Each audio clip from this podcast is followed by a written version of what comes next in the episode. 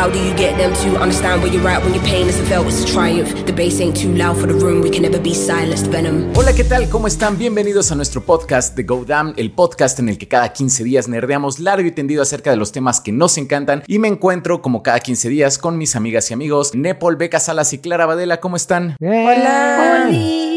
Oigan, pues hoy como siempre, digo, nos tardamos una semana en sacarlo, pero es porque tenemos un programa muy, muy bueno y aparte tenemos regalos, ¿verdad? ¿Y qué regalos? Uy, qué emoción. Pero esta vez no lo vamos a decir al inicio, ahora sí nos vamos a esperar. Sí. Sí, sí, sí. Vamos a, a decir simplemente que hay unos regalos que creo que les van a gustar y los vamos a decir por ahí en medio del podcast, ¿no? Sí, para que se mantengan escuchando. Y de temas también traemos un bueno, o todavía queríamos meter más y tuvimos que sacar algunas cosas. O sea, fingíamos, pretendíamos que no teníamos nada de qué hablar y metíamos como temas y temas y temas y ya que les pusimos tantita atención fue como de, ah, no, a ver, espérate.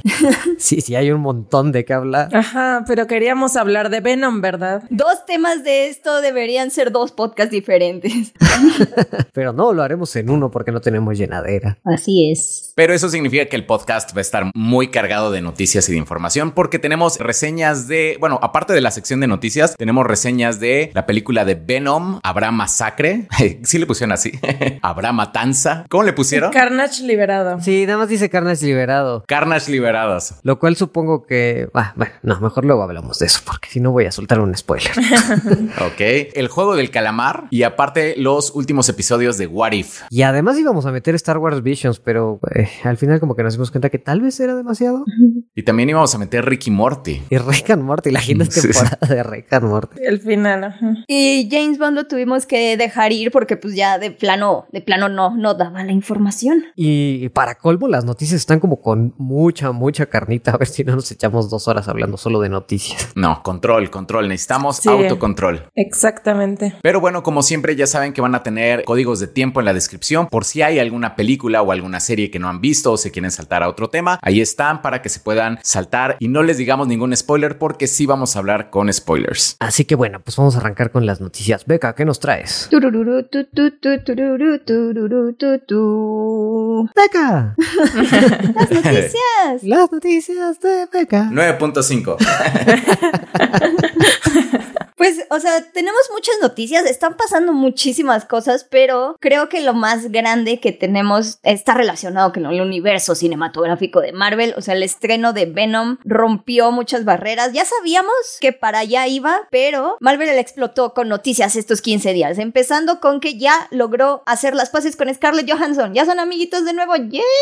Yay. Uh, Y es algo que predijimos en Goldam, así que Era muy obvio que se iban a ir por Sí. esos lados y la verdad es que qué bueno que Scarlett Johansson salió victoriosa. yo no creo que haya sido porque era obvio. Yo creo que la influencia de Godam ayudó a la decisión de, Ajá. de Claro. este. Sí, a final de cuentas es bastante influyente en el medio y sí, pues, la presión del juez. Bob Chapek así entre los primeros escuchas. Sí, sí, sí, fue así como estábamos a punto de ganar y esos malditos podcasters me quieren echar encima al público.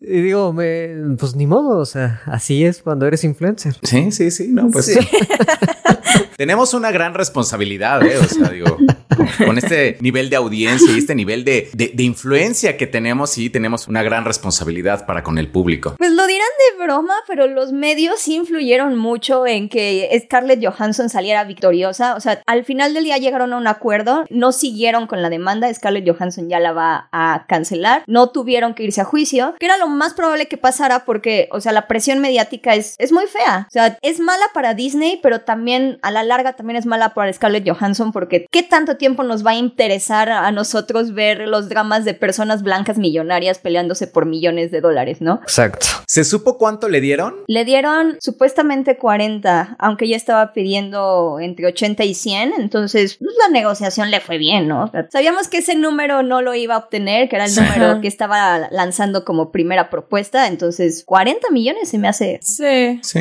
creo que estuvo bien. No, además de que ella, o sea, con la película esperaba ganar aproximadamente esos 40 o 50 millones más. Entonces con la demanda se fue hacia el doble, pero creo que realmente era lo que estaba esperando en un inicio, ¿no? O sea, según mis cuentas. Sí, porque el número de 80 100 era, era ridículo y claramente es de esos que voy a decirle el triple para cerrar por el doble. Ajá, ¿cuál es tu pretensión económica? Sí, bueno, yo Sí. estaba cobrando 50 mil pesos, pero me puedo bajar a 15. sí, tal cual. ¿Le han dado 100 millones de dólares a alguien por un papel? No, ni siquiera, o sea, en las mejores más taquilleras y con revenue de, de Avengers, este Robert Downey se llevaba apenas arriba de 50. A Daniel Craig y a Ryan Johnson por Knives Out. Sí, pero ahí es un deal en conjunto y por dos películas. No, Netflix le va a dar 100 a cada uno. Por continuar Cierto. y volver al proyecto. Así es, o sea, de pago de salario, a 100 a cada uno. Mm, pero por dos pelis. Ah, sí, por las dos. Sí, o sea, un, un Sí. salario de 100 por una peli es, es ridículo. Sí, no, sí está manchadísimo. Digo, por Civil War también Robert Downey Jr. creo que cobró muchísimo. No me acuerdo cuánto fue, pero sí cobró un barote. ¿70? ¿Una cosa así? No, lo que más cobró fue en Endgame, que cobró como 75 y ha sido como el más, el que más ha cobrado. Aunque, aunque ahorita con Christopher Nolan, quién sabe. ¿Saben una historia curiosa? Este James Cameron le dijo una vez, él quería a huevo que fuera Matt Damon el protagonista de Avatar y de verdad quería que fuera él y le dijo, por favor, te doy el 5% de la taquilla. Y él, no, no, es que de verdad no, no tengo ganas de hacer la película. Y, y ya creo que, creo que después volvió a hablar con él y le, le subió todavía el porcentaje y Matt Damon dijo, no, o sea, esos son como amigos, pero dijo, no, no quiero hacer esta película. Bueno, voy a agarrar a alguien desconocido y no le voy a dar este porcentaje, le voy a dar nada, pero seguro que no quieres porque esta película va a hacer mucho dinero. No, no, gracias. No, I'm good. Caca. Sí. ¿Sabes cuál también escuché? Que Will Smith este, rechazó el papel de Neo en Matrix porque estaba muy ocupado haciendo una gran película llamada The Wild Wild West. Ay, Will Smith. ah, de esas decisiones que envejecen mal. Su, su primer error.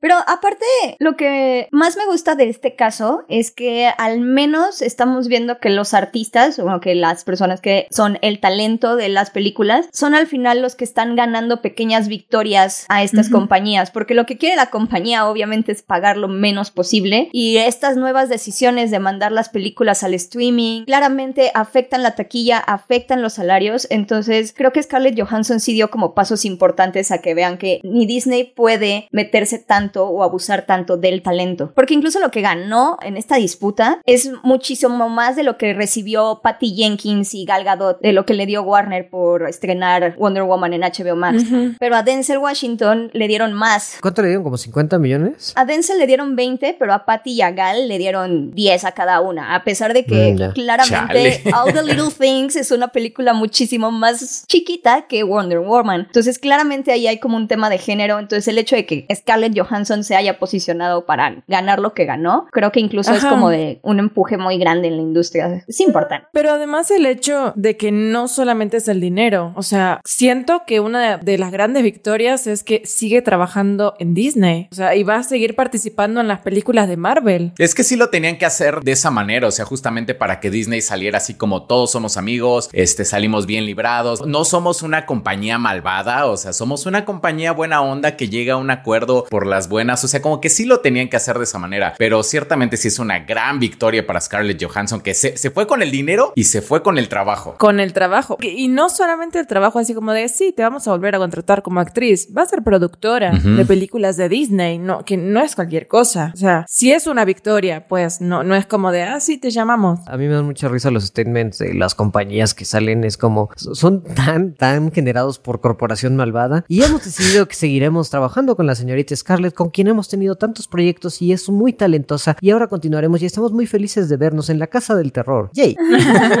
son, son así como hiper redactados. Ajá, pero es como mucha la diferencia entre esas declaraciones hiper redactadas que lo que dijo al principio. No me acuerdo quién salió a decir que Scarlett Johansson, este, ¿cómo decía? De que qué mal que no está viendo como la pandemia, su, su demanda no tiene Ah, ningún sí. fundamento. Ah, sí, claro. Pero horrible y misógino. Sí. Pasivo agresivo. Y lo peor es que ese tipo de statements los escriben las mismas personas. Ok, necesitamos uno así súper bitchy contra Scarlett. Ahora uno de que ya somos amiguis. Ok.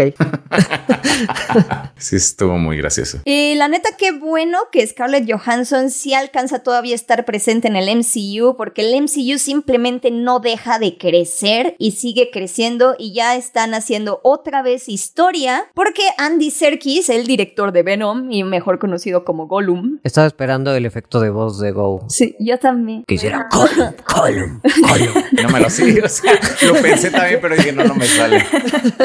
Lo tengo que escuchar otra vez, sí, sí, sí. Así cada que decimos un personaje, pausa, esperamos. Ajá.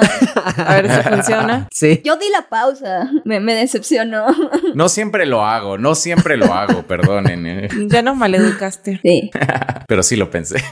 Ya confirmó que efectivamente va a haber un crossover entre Spider-Man y Venom. O sea que Venom es parte del MCU, o sea que Sony y Marvel están trabajando juntos. Este es uno de los proyectos cinematográficos más grandes en donde jamás había visto dos productoras así de grandes mezclar sus blockbusters. Oh my gosh. Pues mira, o sea, ya era eso o... eh, Lo siento, Sony, si no accedes te voy a comprar. No me queda otra opción. Aunque también Sony también tenía muy buenas cartas, Ah, porque no, sí. pues, ¿sabes qué? es? O sea, si no, pues ya no usas a Spider-Man, o sea, porque será lo que sea, pero Spider-Man sigue siendo como el personaje que más dinero genera, creo que Claro. entre licencias, entre películas, o sea, de las dos compañías, Spider-Man está todavía por arriba. No, y en todas las negociaciones Sony siempre ha tenido la mano superior aquí, siempre, porque ahí sí es el único que se ha podido tener como su perra Disney, porque Disney se muere por Spider-Man y Sony dijo, no lo voy a soltar, nunca. Claro. Entonces, o hacemos las cosas como yo quiera o no se hacen. Me imagino a Disney así como entonces lo voy a agarrar de tus manos muertas. Sí,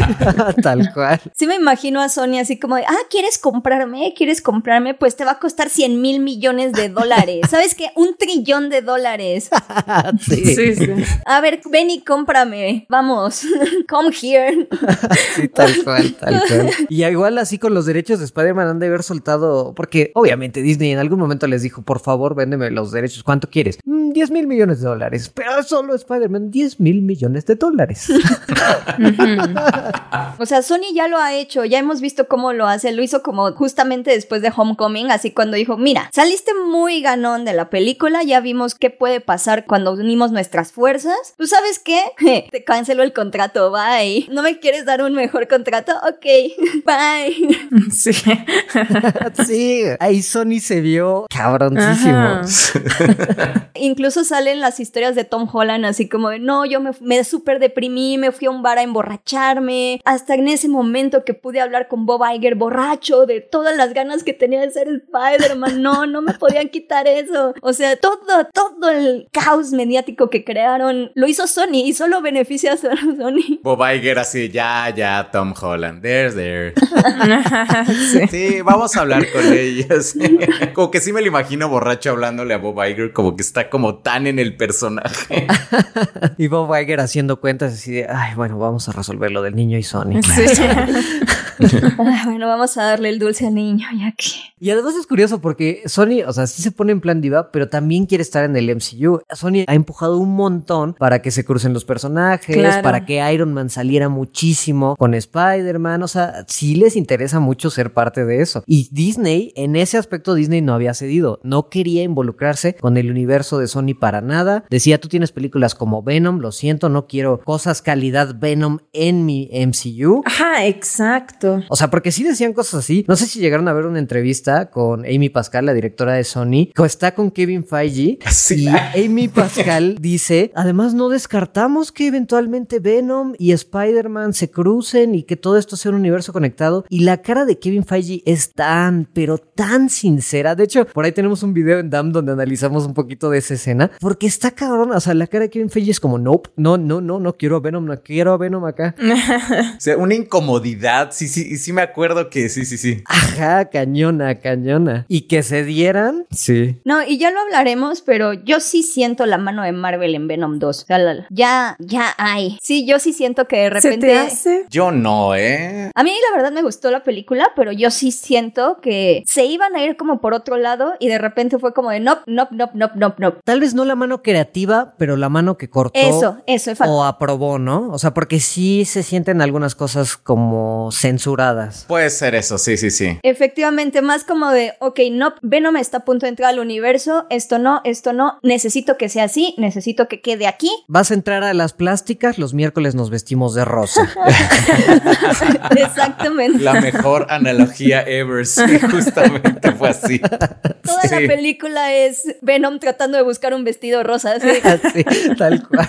En eso sí estoy de acuerdo, sí, sí, sí. Sí, eso sí se siente, también estoy de acuerdo. No, no podemos saber qué tanto, pero sí hay cosas, digo, ya hablamos en la reseña, que se sienten que esto fue cortado para lograr que Venom fuera lo suficientemente ¿Familiar? familiar, tal vez. Sí, o sea, porque sí es como la palabra familiar. Sí, exacto. Ya al rato ya lo platicamos, pero sí hay unas cosas que así en la 1 y en la 2 como están como muy ausentes, pero, o sea, sí se nota como, como un recorte ahí. Ajá. Pero vámonos por partes, porque Venom no Sí. es el único que anda ahí rondando el MCU. Con todos los rumores, la cosa se está poniendo loquísima porque hay rumores de que, ah, Liam Neeson va a ser Galactus.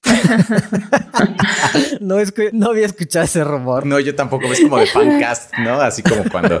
Sí. Pero sí, o sea, se los juro, sí es otra noticia. O sea, también ya hay como spin-off de Xialing, la hermana de Shang-Chi, spin-off de Mónica Rambeau. Si todo sale bien, va a haber Spider-Man 4 con Tobey Maguire y también de Amazing Spider-Man con Andrew Garfield. Y Becca Salas también va a estar ahí, ¿por qué no? Oye, oye, oye, a ver, regresa un rumor. Lo de Spider-Man 4, o sea, ¿ese sí fue un rumor? todos son rumores. O sea, todos son rumores, de hecho, con ¿El de Beca también? Sí, por supuesto, especialmente el de Becca. Ah. Oh, Dios mío. No, pero todos son rumores. Exclusivo así en Go Down. Fuente créeme. Confía en mí. Créeme, güey. Pero no, de hecho todos los rumores fueron dichos por Daniel Richman, el Daniel PKR, uno de los scoopers más famosos y reconocidos en el mundo del MCU, por andar soltando chismes. Antes de que sean oficiales, sí, justo eso. Oye, pero entonces Spider-Man 4 sería continuación de la trilogía de Sam Raimi de Tobey Maguire, ¿verdad? Así es, con todo y Toby. Ese, ese rumor sí me parece de lo más interesante que he oído en muchos años. O sea, como... re- Muchos años. Sí, cañón. Retomar esa franquicia tan legendaria y ahorita que Sam Raimi ya está trabajando con Disney, o sea, que como, que podría hasta él volver, sería interesante. No digo que sería algo así buenísimo, pero sería interesante. Sería interesante, sí. Pero no crees que, o sea, ya está, ya déjenlo morir, o sea, ¿por qué estamos como regresando a esto? Ya fue lo que fue, Spider-Man 3 existe, o sea, No tengo pensión, no tengo afore, no tengo aguinaldo. Déjame, dame esa ilusión en mi vida, por favor, Clara, no me quites eso. Estoy de acuerdo. pero cuando falle, cuando falle, solamente vas a ser un adulto deprimido, porque, o sea, es que... Pues eso ya lo soy, oye. Bueno, no va a cambiar nada. No, no, no, yo no estoy de acuerdo, no estoy de acuerdo, porque no creo que la siguieran y se quedara así como en el estilo, el estilo Toby Maguire como se quedó, así bailando como sea, no tendría ese mismo tono dos milero para nada que vimos en su momento. O sea, la verdad es que las películas de Spider-Man, las originales, fueron uno- un gran impulsor de que ahora tengamos el género de superhéroes como lo es. Y siento que Sam Raimi lo sabe y todos los que lo pudieran escribir esa película lo saben. Y sí tendríamos una, bueno, yo me imaginaría que sí sería algo más de constructivo, algo como ver a Peter B. Parker en Spider-Verse. Sí. Algo más como en vista hacia atrás, que nos trajo haber hecho esta franquicia tan importante y se reflejaría dentro de Peter. Así creo yo. O es mi fanfic que estoy escribiendo ahorita. Oye, y le escribe John Watts, ¿no? Sí. Es que yo estoy muy de acuerdo con Nepal, yo también tengo ese tipo de fanfic porque ya, o sea, ya lo tienen ahí. Tienen a un Peter B. Parker que ya tuvo muchísimo éxito en el Spider-Verse animado y que aparte sí da como el camino a que aparezca un Miles Morales live action. O sea, justo, o sea, ya lo tienen ahí, por ejemplo, ya lo tienen ahí. Ajá, o sea, a lo mejor serviría esta, pero es que, o sea, ese es mi problema. Esta película, esta cuarta película con un Tobey Maguire, o sea, en silla de ruedas, casi casi. Una andadera. Tampoco, no, tampoco. No, no, no, Ah, no, no, no, no, no, no, no, di- Clara, no, no. discúlpame, discúlpame, pero hace 20 años ya estaba grande para ser Spider-Man este tipo. ¿Cuántos años tiene Robert Downey Jr. y cuántos tiene Tobey Maguire? Poquito, o sea, es poquita la edad, porque Toby Maguire tiene como 46 años. Y Robert Downey Jr. estoy googleando 56, 56 años. Bueno, pero Robert Downey Jr. está en Ah. un traje, es un robot. No, no es lo mismo. O sea, le mueven las patitas, este. Jarvis le mueve el cuerpo. Hay dobles, hay efectos especiales, no pasa nada, claro. No, y aparte sí puede ser, o sea, sí puede ser un Spider-Man adulto. Sí. Cre- creo que eso es algo que no le han permitido al personaje en ningún Crecer. lado, en ningún sí, sí. medio, Sí. ni en los cómics, ni en las series animadas, ni en nada. Yo sé que es En los cómics sí, o sea, sí hay como cómics, o sea, a lo mejor como realidades alternas en donde, donde crece. en donde sí crece, pero sí lo hemos visto, que sería algo interesante. Ajá. Hay algo así como el cómic donde el esperma radioactivo le da cáncer a Mary Jane. Tal vez no tanto. Algo como no eso. Ah, justo eso. no No, vayamos ahí, o sea, no tan así, o sea, algo como, pero no. Yo pensaba algo más desconstructivo e introspectivo sobre el Ajá. personaje y su legado, pero Eso es constructivo y e introspectivo. O sea, No, eres no, un no. person... No, es que sí, eres un héroe. Eso está medio retorcido, medio. No, es que Sí eres está un chido el héroe que cómic, sí termina está chido el cómic. Está muy chido el cómic. Sí, está muy chido. O sea, al final de cuentas es Peter Parker haciéndose, o sea, repensando todo lo que fue y cómo puede ser un héroe cuando fue tóxico, literalmente, jejeje, para la persona que más quiso y por la persona por la que luchaba realmente. Entonces, ese cómic sí está muy cañón. O sea, sí, o sea, Sí, sí, justo algo, algo así. o sea, Pero sin el semen radioactivo. sin el Sí. semen, O sea, creo que nos podemos omitir eso. Pero justo, a ver, lo que yo digo es como de, entonces la película solo serviría para eso, para introducir a un nuevo, este, No, no, bueno, No, yo quiero una antología tipo Logan, o sea, bueno, Logan es muy distinta Anda, a lo mejor en sí. temáticas, pero de Spider-Man estaría poca madre. Sí. pero es que solo serviría para eso, o sea, como para justamente darle cierre. Pero, eh, pero ¿Qué ¿cómo más que solo serviría para eso? Eso, eh, eso es, eso es joya. No, ¿qué? O sea, ya déjenlo ahí, ya introduzcan Miles Morales. No sé, o sea, Pero la verdad no, es que siento olvídate que de es Miles Morales, ¿no? remover la tierra al pedo. No, no estoy de acuerdo. No, no. No, no, no, no, no, no. no, no. Nine, nine.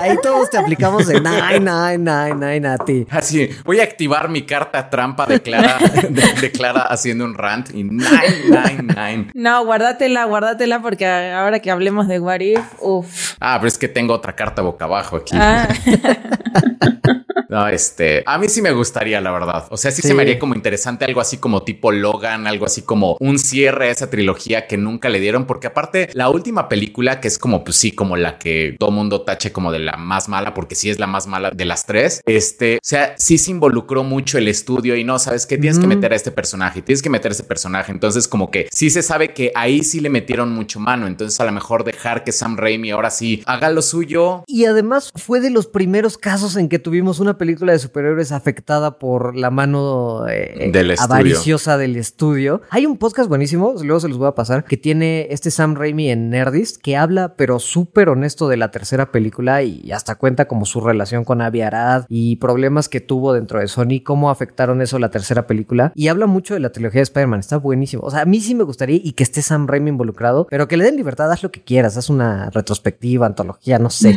Y aparte, ¿saben qué? Viéndole en retrospectiva, Spider-Man 3 no se me hace tan mala como... Ah, no, yo esa la defiendo. Sí, o sea, yo tengo un, un video de 30 minutos defendiéndola. de hecho, hay un video de Beca que lo explica. de hecho hay un video de Beca que lo explica. Sí, o sea, porque la sigues viendo, o sea, en comparación con la 1 y la 2, pues sí es menos, pero realmente no es tan mala como, como la gente pensó en ese momento, creo yo. No, y además si hace algo como la 2, o sea, la 2 de por sí fue un gran análisis de cómo maneja sus responsabilidades contra su deber ser. No, no, no, no, por favor que sí se haga. Sí, sí, sí. Ah, Usemos la influencia de Godam como lo usamos para salvar a Scarlett. Ajá. Ok, ok, ok, ok, lo permito. I'll allow it. I'll allow it. ¿Te acuerdas de Celebrity Deathmatch? Me acuerdo de eso. El refe. Pero yo creo que Marvel no lo va a permitir al punto en el que, o sea, es que si hace algo demasiado grande como lo que ustedes están soñando, o sea, y vuelve a poner así en la cúspide a Tobey Maguire, etcétera, Tom Holland cae para abajo y Marvel no va a permitir que Tom Holland caiga, porque entonces ahí todo el mundo se va a dar cuenta de que Tom Holland es un mal Spider-Man. Wow, wow, a ver. Bueno, un, un- más bien, no, no, no. Bueno, Wow, bueno, wow, bueno. wow. Ok, ok, ok, ok. Me arre- arreglo, arreglo. Amanecimos bravas. Son las 10 de la mañana. Bueno, no, no Tom Holland un mal Spider-Man, sino ha estado en malas películas porque su director ha sido como mediocre. Zapato beige. El zapato beige. Zapato ajá. beige. Entonces, este, mm, o sea, y no se han animado a arriesgarse. Entonces, como realmente creen que se van a arriesgar con otro Spider-Man. Pues Sony no necesita permiso de Marvel para hacer esta película. Y además, déjenme decirles, déjenme decirles una cosa. Entiendo que ese no es el rumor completo. También quieren revivir lo de Andrew Garfield. A ese sí, ya que lo dejen morir. Sí, ya, ya, ese sí, ya. Pero ese sí lo veo Sí, como ya. para despistar. Para despistar. Sí, es como Una ah, cortina sí. de humo. Cortina de humo de. Tenemos que dudar de lo de Tobey Maguire porque lo de Andrew sí es muy imposible. Yo a Andrew sí le creo, por ejemplo, que diga como no estoy ya, de verdad no estoy, déjenme, no estoy. Me preocupa lo que va a pasar con los fans, o sea, cómo me van a tratar después de que descubran que no estoy en la película porque no estoy en la película. Entonces sí, sí le creo a Andrew Garfield. Ya lo ha dicho muchas veces que no está ahí, o sea, que no, le interesa, que no le gustaría regresar. Pero de Tobey Maguire sí lo veo posible. Y aparte, Sony sacándole el mayor provecho a la idea del multiverso Spider-Verso, que aparte tiene en conjunto con el MCU, también lo veo pasando. O sea, lo veo haciendo Sí. miles de películas autoconclusivas de eso. Spider-Gwen, o sea, sí lo veo, sí lo veo. Sí, cañón. La tía May, La tía May super espía. super espía. De eso hay que seguir hablando, pero al rato porque creo que con Venom vamos a poder hablar un poquito más de eso, porque sí tienes mucha razón. Ay, bueno, y sí es cierto, porque aparte, una de las personajes que sí va a seguir en el MCU es Agatha Harkness. Me mató también Sparky. Ay, ay, me encanta mucho ella, me gusta mucho ella. Que también va a tener su serie spin-off, ¿no? Así es, una serie spin-off y según los rumores firmó con Marvel para varios años y hasta va a aparecer al final de Doctor Strange 2, porque ¿por qué no? Ok.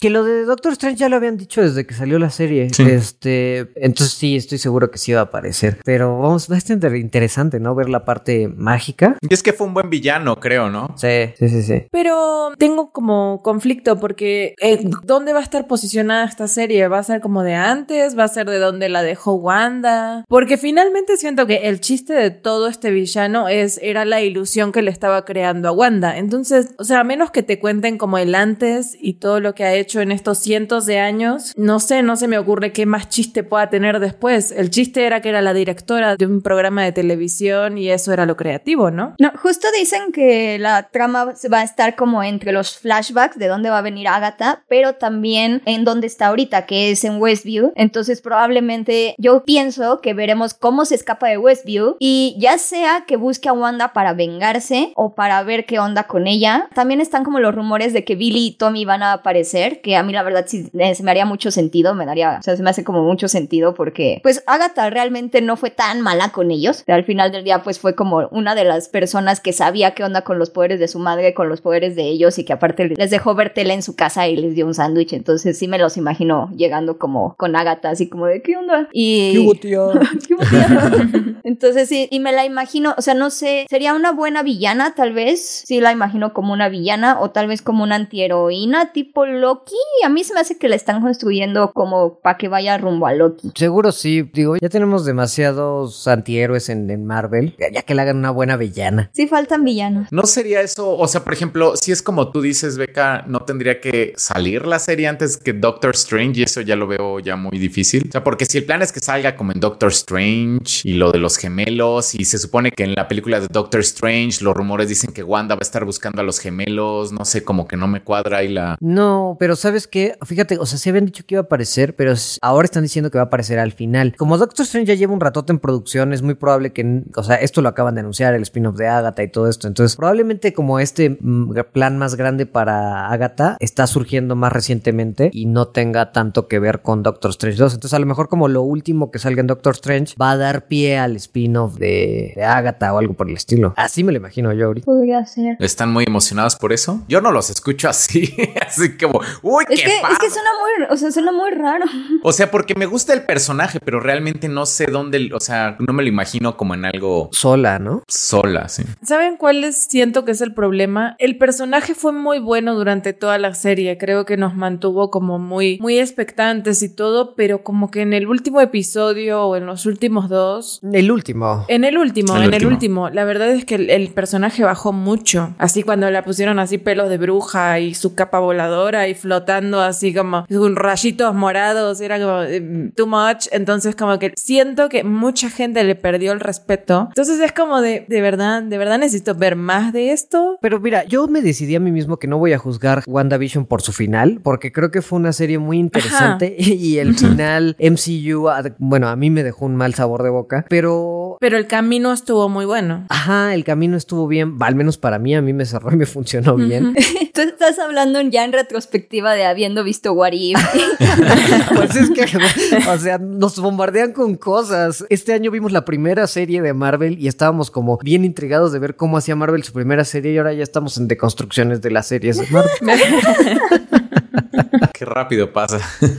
sí. De hecho, sí, sí es como muy rápido, ¿no? También, como que en 2021 han pasado muchas cosas que ya es como de neta Sí, pasaron este Dios. año. Pero yo creo que Catherine Hahn, o sea, Agatha, sí ha sido como de los villanos que más querido, o sea, los villanos que se han vuelto más queridos entre la audiencia. Porque incluso es- ya ven lo de lo que pusieron en Disneyland, de lo de Bad Batch o de Buddy Batch, una cosa así, un evento de villanos que ponen a un montón de villanos y que pusieron justo a Cruella y a Agatha y están diciendo que es como de los personajes más exitosos en el show. Y aparte, o sea, Agatha All Along, sí fue un hit, fue un gran hit, a pesar de que es una canción que dura un minuto y que pues es nada más un recurso gracioso que utilizaron para dar un plot twist. Entonces, Y además, algo muy, muy importante, WandaVision la vio un montón de gente enorme. O sea, a- a- todavía en Sí. WandaVision la estaba viendo, es- era como la serie del momento, como Sí. lo fue ahora el calamar, ¿no? Ya después, sí se ya fue migrando a más ñoños, ¿no? O sea, ya se volvió el asunto, ya uh, Falcon and the Winter Soldier no te lo iba a ver cualquiera. Sí, no. What If también, pues requiere cierto nivel de ya de ñoñez. Loki más o menos también, ¿no? Por Tom Hiddleston también sí fue. Ajá, sobre todo por Tom, pero WandaVision sí la vio un buen de gente, entonces sí es una villana que va a ubicar el público general. Sí. y que les gusta. Oigan, y aparte también está como, digo, hablando del MCU y que se está expandiendo, hay rumores de que quieren meter a Daredevil, Ay, pero Dios no mío. solo a él, sino, pero, o sea, a todos los Defenders. Y a Vincent D'Onofrio. Sí, según yo a todos, ¿no? Ay, Dios mío. Ay, Dios mío.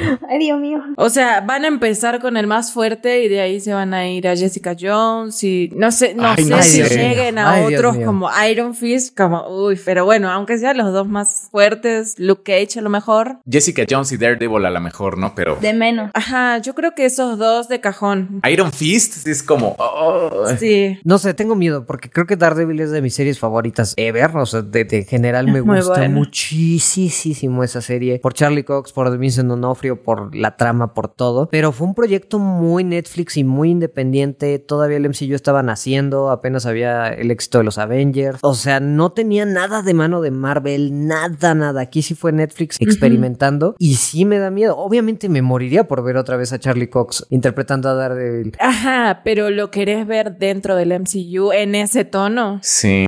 Ese es el miedo, ese es el- mi miedo, ¿no? O sea, no sé si quiero ver a Jessica Jones en el MCU porque Jessica Jones tuvo sus cosas muy buenas en su serie. Entonces, no sé, tengo sentimientos encontrados. Sí, Sí, creo que no, no, no cuadran los temas en los que, o sea, o el tono, o el público incluso, que manejaba Netflix con sus series y no sé, o sea, los traumas, los golpes, los temas que toca, la violencia, como todo eso, pasarlo al MCU va a pasar por un filtro en el que Hasta la hay- relación católica católica que tiene, o sea, Exacto. ¿cómo exploran el catolicismo de Matt en la serie? ¿Ustedes creen que Disney se atrevería a hacer ese tipo de cosas? Exacto, o sea, es que estos personajes al entrar al MCU van a pasar por un filtro así, los van a pasar por el colador y, y yo no sé qué tanto nos quede de los personajes. Sí, yo espero que no pase. Es así para que veas si no tengo nada de ganas de ver a Daredevil, ni a Jessica Jones, ni a. Bueno, a los otros me da igual. A los otros no tenía ganas ni aunque fueran de Netflix, dices. ni en Netflix, ¿no? Pero este, pero esos dos realmente no me gustaría. Que es que como que Marvel tiene un enfoque muy específico y se me hizo súper evidente, ya hablaremos un poquito más adelante, en el final de What If hay ciertas personalidades que no cuadran como con otras. O sea, por ejemplo, bueno, ya lo hablamos más adelante, pero o sea, sí, Daredevil real, o sea, definitivamente no va a ser match ahí en el MCU. Entonces, la verdad es que no lo quiero ver ahí. Sí, pues vieron que estaba el rumor este de que, bueno, esa panza que se ve así Esa pants. medio descuidada en, en el tráiler de Spider-Man decían que era este Daredevil, ¿no? Como que salieron a decir que no, que no era, que cómo va a tener esa panza, que no, no mamen. ¿no? Ah, y además en el tráiler en IMAX se ve que no es él porque eh, o sea, es como un poquito más alto el tráiler y se ve que es la cara de otra persona. Ajá, pero, pero, este, lo que yo estaba pensando es, bueno, no me gustaría que pasara, como dice Go, pero a nivel, por ejemplo, de series o que desarrollen a los personajes, pero a lo mejor como tener esta chance como de cameos, como de decir, sí, mira, el personaje si existe, no lo vamos a matar, pero estaría bueno que Disney empezara a hacer como lo que está haciendo con Sony, como de, ok, existen estas cosas por acá, Netflix, tú sigue haciendo tu buen trabajo, te lo permito y, y- y te, no sé, o sea, no, no mates estas grandes ideas y series que tenés, pero permitime usar a este personaje en un cameo en esta gran película, te disparo tus, tus series. Te las disparo. ¿Cuánto quieres? ¿300 millones? Vas. Pues sí, o sea, imagínate, imagínate ver a Charlie Cox en Spider-Man. O sea, caemos muertos. No. Es que es eso, o sea, me encantaría ese cameo, me emocionaría muchísimo, Ajá. pero ya verlo en serie y el desarrollo de personaje. Ajá, eso sí, no. Solo Matt Murdock, o sea, Matt Murdock como el abogado, ahí sí creo que estaría chido, ¿no? Ay, sí. Sí, eso a mí la verdad me emocionaba mucho. Me emocionaba esa idea, que nada más fuera como un cameíto o que nada más hiciera como cosas de abogado con Spider-Man, que no se metiera. Yo me opongo. Ajá. Quizá un- unos cuantos detalles, sí verlo en el traje o ver su máscara por ahí o alguna referencia. Eso habría estado padre. Pero Marvel también tiene que impulsar Disney Plus. Y es justamente este tipo de personajes los que puede explotar en Disney Plus. Porque, sinceramente, creo que los rumores de Charlie Cox como Daredevil en el MCU se han vuelto cada vez más y más raros. Porque al principio era nada más el abogado de Spidey. Pero ahora resulta que no, que Vincent D'Onofrio también podría regresar como Kingpin. Entonces, en realidad, no, ya no va a entrar en Spidey, sino más bien en Echo. ¿Se acuerdan que Echo va a aparecer en Hawkeye? Bueno, pues Echo también va a tener su propia serie y ahí es donde va a aparecer Charlie Cox. Y es como de, ¿qué? ¿Pero por qué? O sea, ¿Echo qué? Es como que, ¿qué, qué, qué está pasando? Y aparte, Hawkeye se ve como una pues, serie súper Sí. de comedia marvelita. Entonces, es como de. Familiar, intensa. Familiar, época navideña. Y a Kingpin de la serie Daredevil que mata gente a golpes por un ataque de... Es como, güey, ¿Echo va a ser hija de él, neta?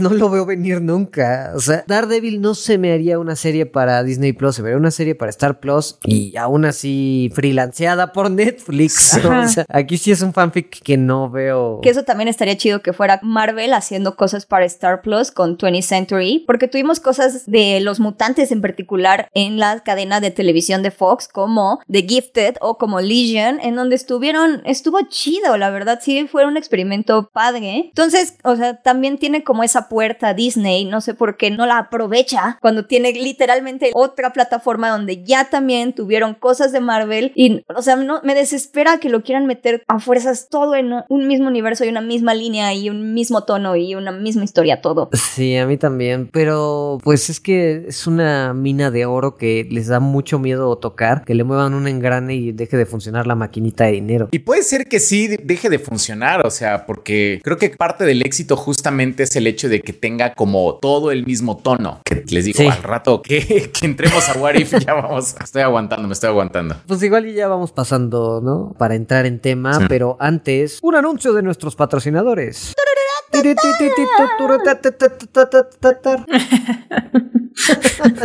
Hoy están muy buenos los, los, Los efectos, de sonido.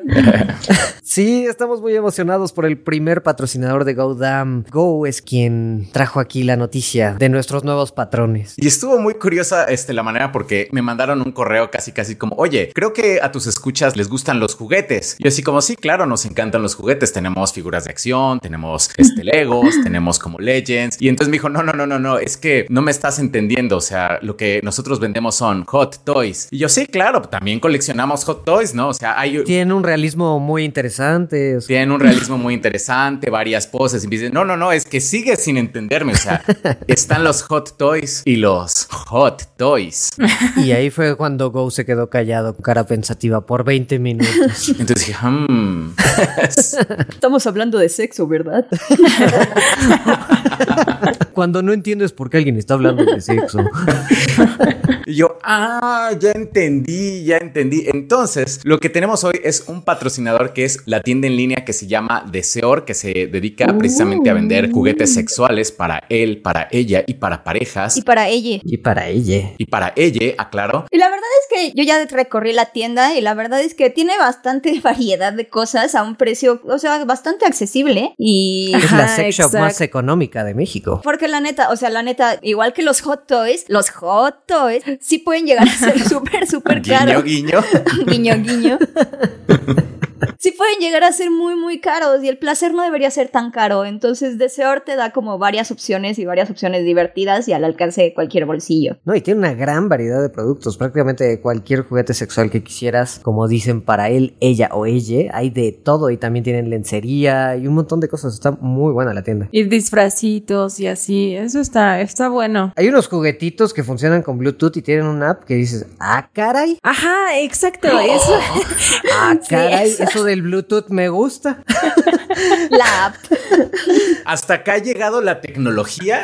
Nice. Muy bien. Wow, eso está muy bueno. Como yo creí que esos eran como, no sé si les ha, ha pasado que de repente les aparecen así videos de chinos, este, con, no sé, vibradores con control remoto, así como, Super high tech. ajá, exacto, que decís así como de, ah, bueno, ella se pone el vibrador, van al restaurante y el tipo juega, ¿no? O algo así, ¿no? Ah, sí, sí vi esos videos. Pero así como que encima salen súper random en redes sociales o así, podrás creer que los tienen. Est- Estoy impresionada. Los comerciales me parecen problemáticos, pero qué bueno que los tengan. Estoy de acuerdo, estoy de acuerdo. Pero el concepto del juguete está interesante, ¿no? O sea. Es un orgasmo algorítmicamente asegurado. o sea, es como, ¿qué? Hicieron data mining de los, todos los orgasmos que tuvieron sus usuarios durante los últimos cinco años y perfeccionaron el algoritmo. Perfeccionar la tecnología. Y Deseo los tiene. Literalmente saben presionar tus botones. Y aparte lo que estaba viendo es que tenían como algunas promociones en envío, entonces no solamente los precios están económicos, sino que tienen muchas promociones para que el envío te salga también muy muy económico. Y entonces si quieren checar su página nos ayudarían mucho porque es el primer patrocinador, entonces si queremos más regalos, pues bueno, vayan a checar su página, seguro van a encontrar algo que les atraiga, se las vamos a dejar aquí en la descripción. Y además es muy importante que entren porque si no, ¿cómo van a elegir su regalo? Eso Ah. es cierto. Porque hay regalo, hay regalo. Las sorpresas no paran con Deseo y Go Damn. Y tenemos una, una dinámica, ¿quién les quiere decir la dinámica que tenemos? Entonces, bueno, lo que tenemos para ustedes es una tarjeta de regalo, por lo que Nepal dice, van a tener que entrar a la página a elegir su premio si ganan. ¿Cuál es la dinámica? Tienen que entrar a Instagram, pensar cuál es la pareja más hot de personajes que se les ocurra, así se vale combinar lo que sea, ¿eh? ¿Se vale el shipeo? ¿El shipeo se vale?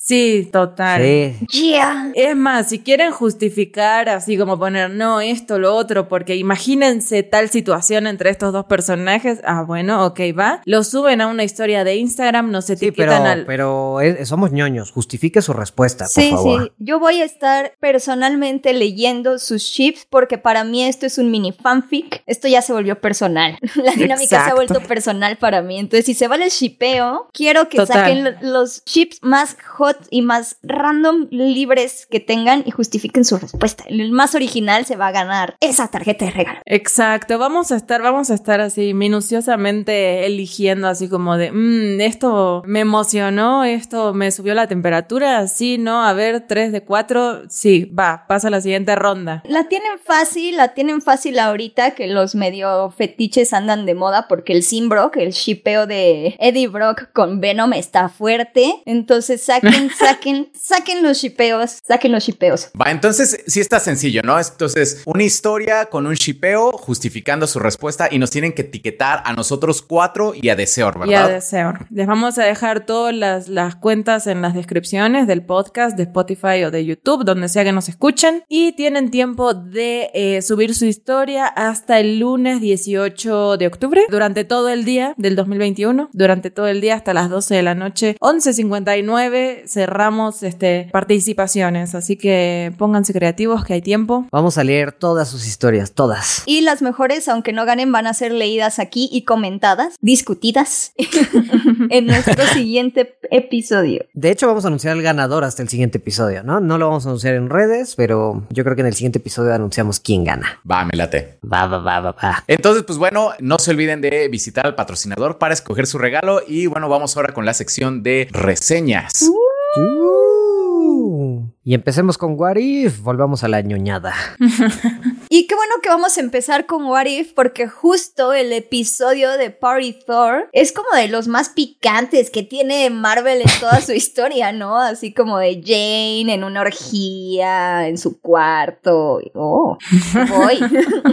Está bien raro ese capítulo. Bueno, vamos a hablar con spoilers, ¿no? Eh, ya directo de, de, What If. Sí, de entrada, de entrada con spoilers. Sí, ya spoilers. Fue, sí, fueron como tres semanas. Sí, vamos directo con spoilers. Pero está bien raro porque a mí se me hizo el más flojón de todo What If hasta el momento, ¿no? O sea, sí tiene esas pequeñas escenas de interacciones de personajes y Darcy casándose con Howard the Dog y cosas así, pero se me hizo el más flojo y raro de toda, de toda la serie. Es que fue como What If, eh, como si Thor no hubiera tenido como a su hermano, ¿no? Como a Loki, de repente se hace Party Thor y yay, es Party Thor.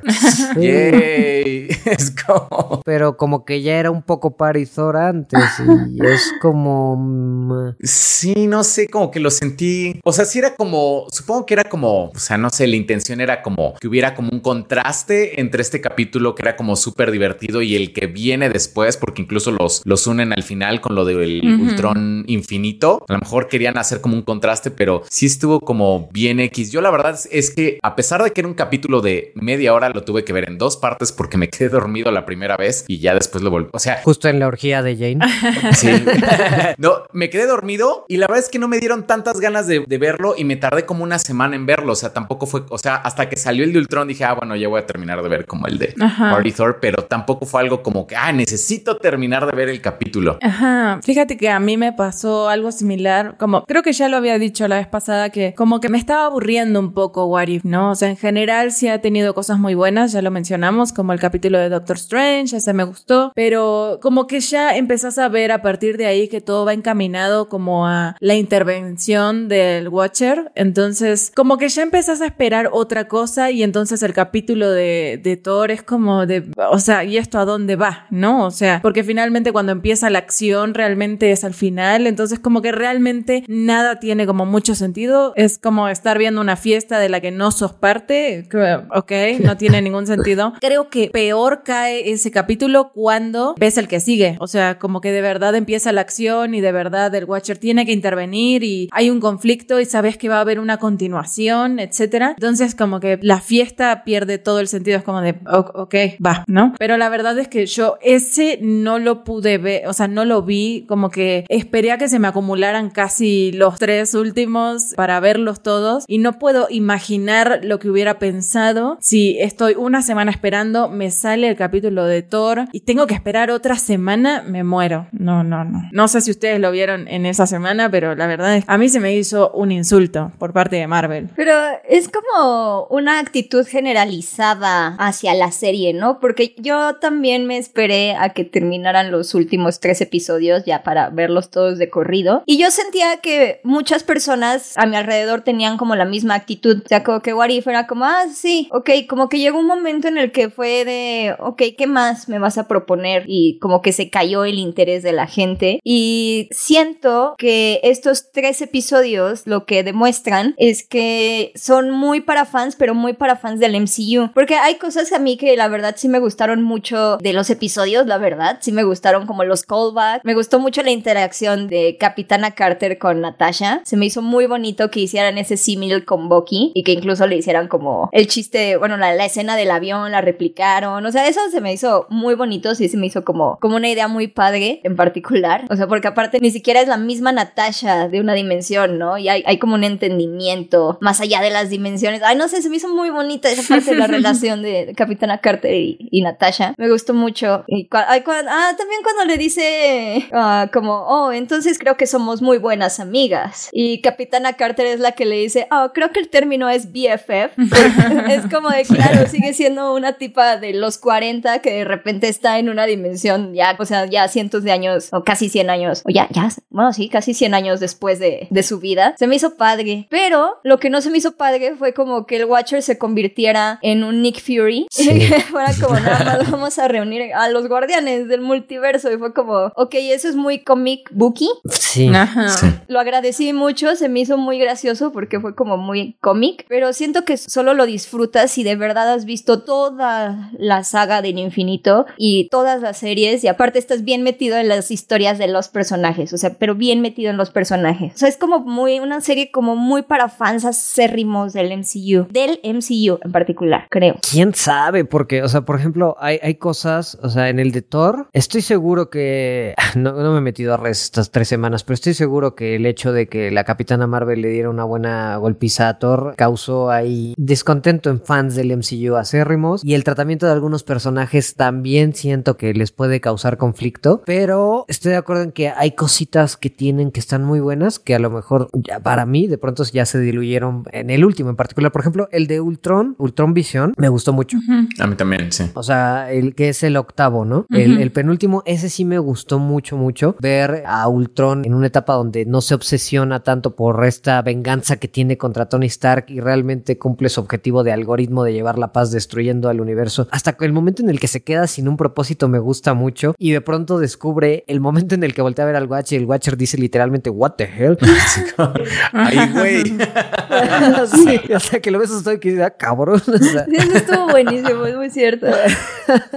sí, o sea, todo este capítulo me gustó mucho. El noveno, la verdad, hubo un montón de cosas que no me gustaron. Lo de Peggy Carter me gustó, su relación con Natasha me gustó. El momento en que ya empieza a elegir al equipo, para mí cayó, cayó muchísimo, para mí. Ajá, sí, estoy de acuerdo porque, o sea, como que el equipo, tuve mucho la sensación de que entonces estuvimos viendo cosas como la de Thor o la de Killmonger, por ejemplo, solamente para ese último episodio. O sea, entonces no nos entregaron nada, no eran historias separadas ni autoconclusivas, simplemente te lo mostraron porque los necesitaban para ese equipo. Entonces yo tenía razón cuando dije que no me entregaron nada, ¿no? Porque, o sea, el episodio de Killmonger que no termina nada y que no te muestran la parte interesante y que cierran así como, entonces nacieron dos heroínas. Como, ah, ok. Y en el otro capítulo ya te las muestran ganando y dices, ¿y qué pasó en medio?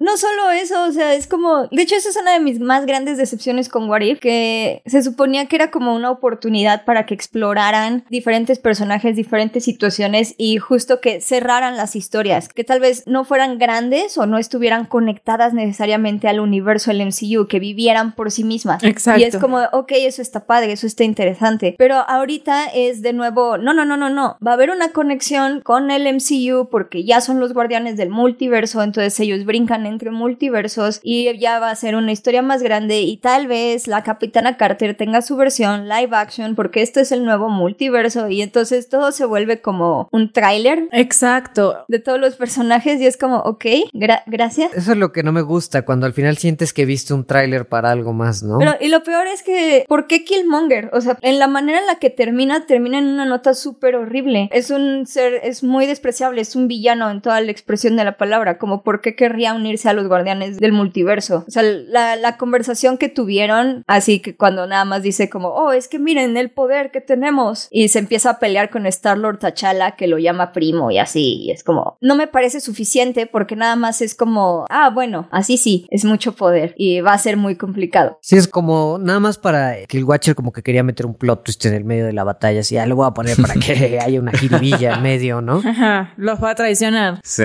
Lo peor es que ya, o sea, el- está en el momento a las heroínas de brillar porque ya están a punto de armar justamente el boicot, están a punto de asesinarlo y el Watcher se lo lleva. Y es como, o lo estás usando de carne de cañón, Watcher, o por qué lo tienes ahí. Si sabes que sabe cómo infiltrarse, sabe cómo ganar confianza, sabe cómo traicionar para tener el poder absoluto. Entonces es como, no sé, se me hizo muy, unas decisiones muy raras de repente. A mí, ¿sabes qué me pasó con esto? O sea, uno, creo que los escritores no supieron aprovechar como ese espacio de historias de media hora, que realmente no se sentía que lo estaban aprovechando bien. Y la otra, que era lo que les decía hace rato, que particularmente en el último capítulo, sentí que las personalidades de algunos no eran las que presentaron en el episodio original. Porque, por ejemplo, el de Doctor Strange, que se me hace de los mejores, es como un Doctor Strange que vive como atormentado durante quién sabe cuántos años y se muere su universo por su culpa y se queda solo y aislado y todo. Y de repente te lo ponen así como junto a Party Thor y ya está como él como compartiendo martinis, así como todo feliz, todos somos como... Y tiene como que en el capítulo no tiene esa actitud como de MCU en el capítulo solito de, de Doctor Strange. Y en este otro capítulo como que se siente una personalidad diferente Sí. que la- creo que la tuvieron que cambiar para poder adaptarlo como a este nuevo equipo. Entonces eso para mí fue un como, como no sé, como que pierde la magia el, el capítulo de Doctor Strange. Por ejemplo, me acuerdo cuando vimos cuando se unieron los, los Avengers en el 2012, que fue como el Capitán América tenía la misma personalidad de su película, pero ahora es- estaba interactuando con Iron Man, quien tenía la misma personalidad que su película. Y entonces como lo novedoso y lo interesante fue ver a estas personalidades pues interactuar, pero era la que ya conocías. Literal, un dios conociendo a un ateo y al más ateo de los ateos y los dos son súper egocéntricos. y es- o sea, ya, era, ya eran ideas muy interesantes.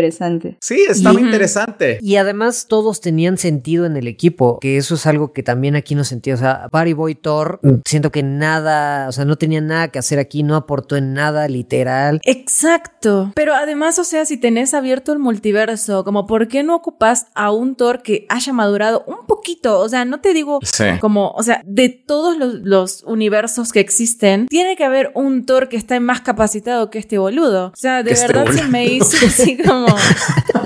eh, impresionante. O sea, Sí, sí, entonces sí. ese capítulo simplemente sirvió para meter al alma de la fiesta en el equipo. Y para que gritara Vegas, baby. Ajá, el chiste, No sé. le viva Las Vegas. Ok, sí, ok, viva Las Vegas, va. Pero no. Sí, no. Sí, y bueno, también afecta que justo está esta Gamora, que fue de un episodio que no pudieron completar, pero sí iba a existir el episodio de esta Gamora con Thor, que iba a ser como Thor Ragnarok, pero nada más con Gamora y Tony Stark. Entonces también se siente raro que tienes un elemento ahí que dices, güey, ¿qué pasó ahí, no? O sea, eh, o sea, me interesaba a lo mejor saber qué pasó en ese universo y nunca sentí la cohesión de equipo. Es que el peso emocional que tiene Gamora en el episodio es demasiado para el que te presentaron Sí, en el episodio anterior. Es como, ok, Gamora, sé que eres un personaje muy importante, por alguna razón eres la cohesión de este equipo, eres, eres como un eje moral bastante importante. Pero no lo vi. Lo siento, no te la creo. Solo, solo está ella ahí con su cangrejito matagemas que se mueve Cangrejito ahí. matagemas. Pues es que así camina.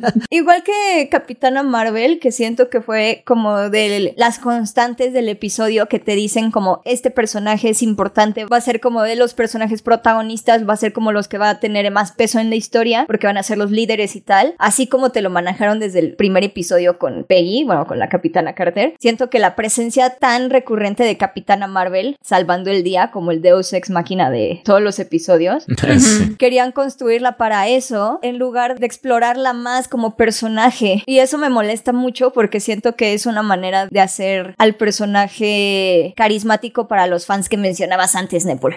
Porque Brie Larson, la, la capitana de live action, no es la misma de esta serie. En esta serie es como también más jocosa, hay más bromas alrededor de ella. De repente se burlan de que se cree mucho, de repente se burlan de que se cree la muy muy, la muy fuerte, tal. Y sigue siendo un dios ex máquina sigue siendo fuerte, sigue siendo un personaje divertido, pero nada más está ahí para regresar a salvar el día, como le hizo en Avengers Endgame, que es como de las partes que a mí me parecen más flojas de Avengers Endgame, porque es como de tú por qué. Sí, porque literal la han usado como Deus Ex Machina en todas sus apariciones. Y eso creo que daña el personaje porque justo por eso estos fans tóxicos se la agarran de más y empiezan a decir como, ay, el personaje es una basura, que no sé qué, y la agenda feminina, cuando es como, no, claro que no. El personaje es bueno por sí mismo porque es divertido, porque sí tiene buenos detalles, lo estás viendo en Warif. Y lo que está haciendo Marvel es nada más como, o sea, como tomar distancia de ese personaje live action o de la, de la figura de Brie Larson y hacerlo más, más friendly, o sea, hacerlo más amistoso para, para los fans acérrimos. Y no sé, eso no me gustó. Un poco, pero también como, o sea, sí, justamente como te vamos a mantener tantito afuera porque, o sea, sí te queremos reivindicar, pero no tanto, ¿no? O sea, tampoco queremos poner incómodo a todo el mundo porque hubiera tenido mucho más sentido que lo hubieran metido a ella en el equipo. O sea, si ya tenés todo un, un capítulo donde están peleando Thor y ella y ella demuestra así como de, a ver, o sea, es que si yo lo golpeo de verdad, o sea, explota el planeta. No, ya hubieran sido muchas mujeres, en mi opinión.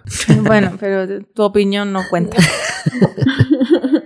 o sea, hubiera tenido mucho más sentido que metan a este personaje donde no lo hemos visto realmente, como dice Beca, o sea, como que siempre viene a salvar el día, entonces no la hemos visto en un equipo que digas así como de, ah, este, sí, estuvo en la planeación, estuvo en la ejecución y todo. Y... Quiero conocerla, quiero que, que me diga por qué se interesa, por qué le importa. Ajá, y, y o sea, y siempre ha estado sola y no porque el hecho de que esté sola significa que no puede trabajar en equipo. Hubiera sido una muy buena idea en el equipo y ver a ese personaje crecer o, desarrollarse un poquito, un poquito. No creo que hubieran hecho tanto. O sea, la justificación en el capítulo es que Watcher ya lo había visto de esa manera y así funcionaba, ¿no? O sea, entiendo que esa fue como la justificación. Pero, por ejemplo, la serie aparte sí tiene como muchas inconsistencias, ¿no? Que algunas se las perdonas, otras no, ¿no? O sea, por ejemplo, la TVA, ¿dónde estaba como en todo esto, no? Es como, o sea, ¿qué sucede con la TVA? En el capítulo de, de Ultron, por ejemplo, se me hizo súper raro que Ultron matara a Thanos así como tan rápido, pero se lo perdonas porque el capítulo está interesante. Es bueno, esa es una clásica manera de mostrar el nivel de fuerza de tu nuevo villano, es haciéndolo matar al villano anterior en segundos. Pero de hecho sí se siente, y algo que pasó muy curioso en todo What If, es como que le bajaron a Thanos todo el poder y gravitas que logró en Infinity War y Endgame, como que en varios capítulos lo viste reducido a nada. O sea, Ultron lo ve y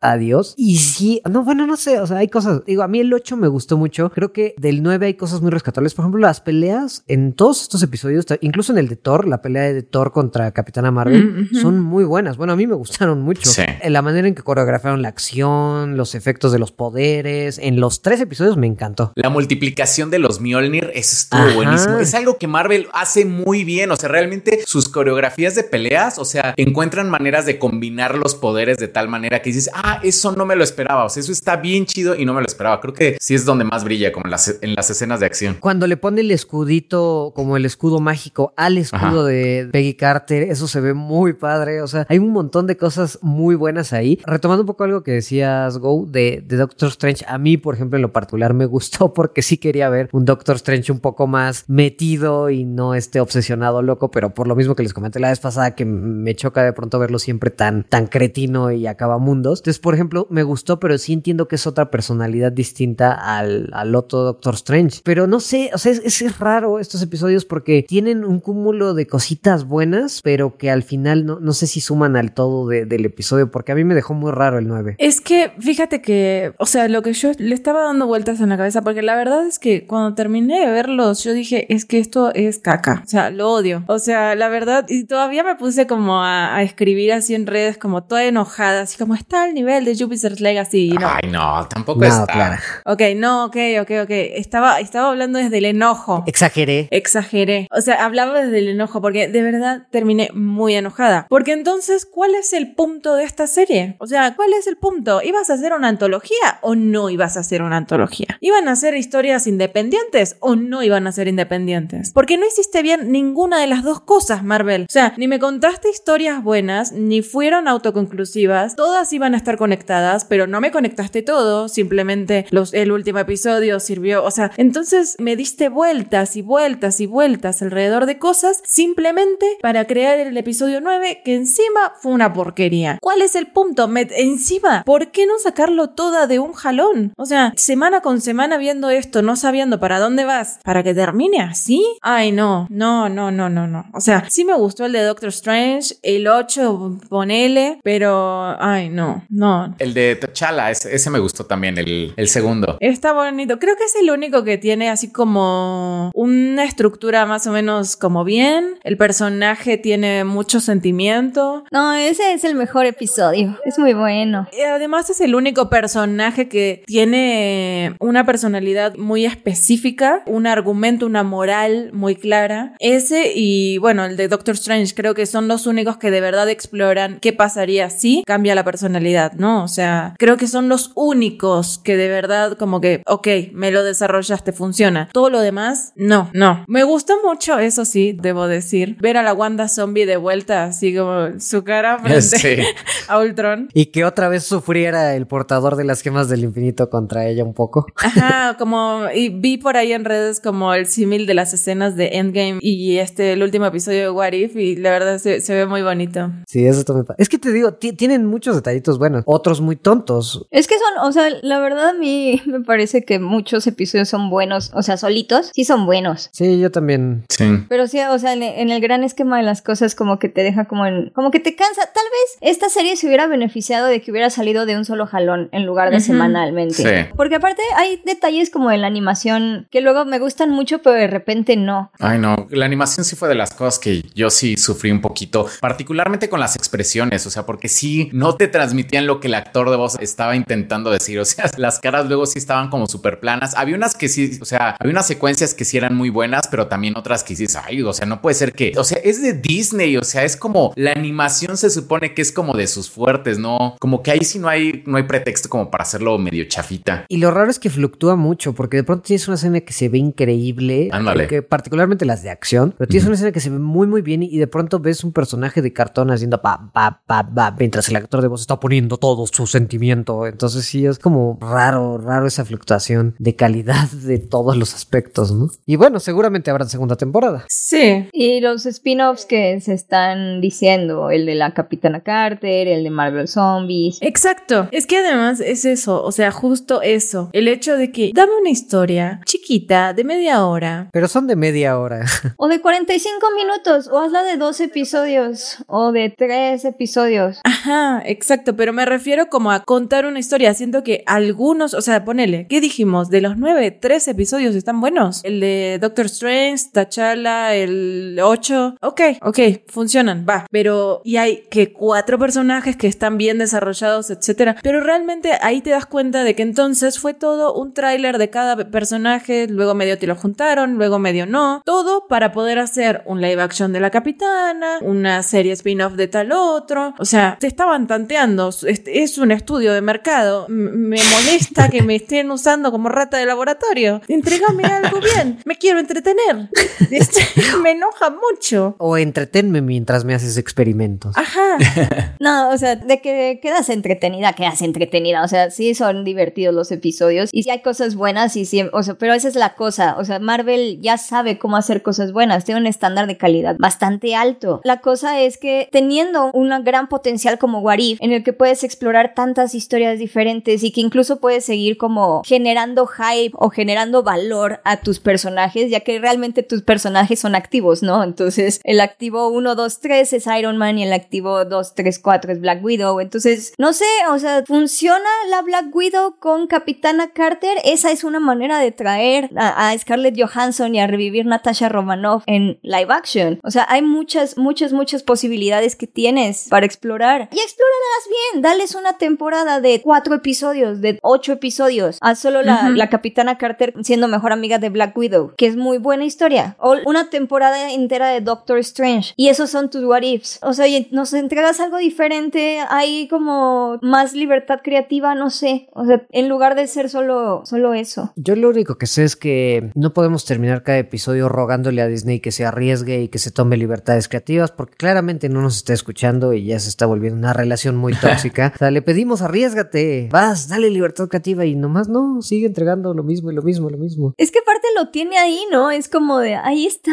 Exacto. Pero es que sí le funciona, entonces como que dice, bueno, como para qué me arriesgo si eso está funcionando bien, sigo vendiendo muy bien, a Shang-Chi le fue bien, entonces como que dice, bueno, pues como para qué le arriesgo, ¿no? O sea, ¿cuál es mi motivación? O sea, no estoy viendo que los números estén bajando, digo, a lo mejor bajaron un poco por lo de la pandemia, pero deja que termine y seguramente... Sí, pero, pero, mi cuenta está toda madre, entonces... Sí.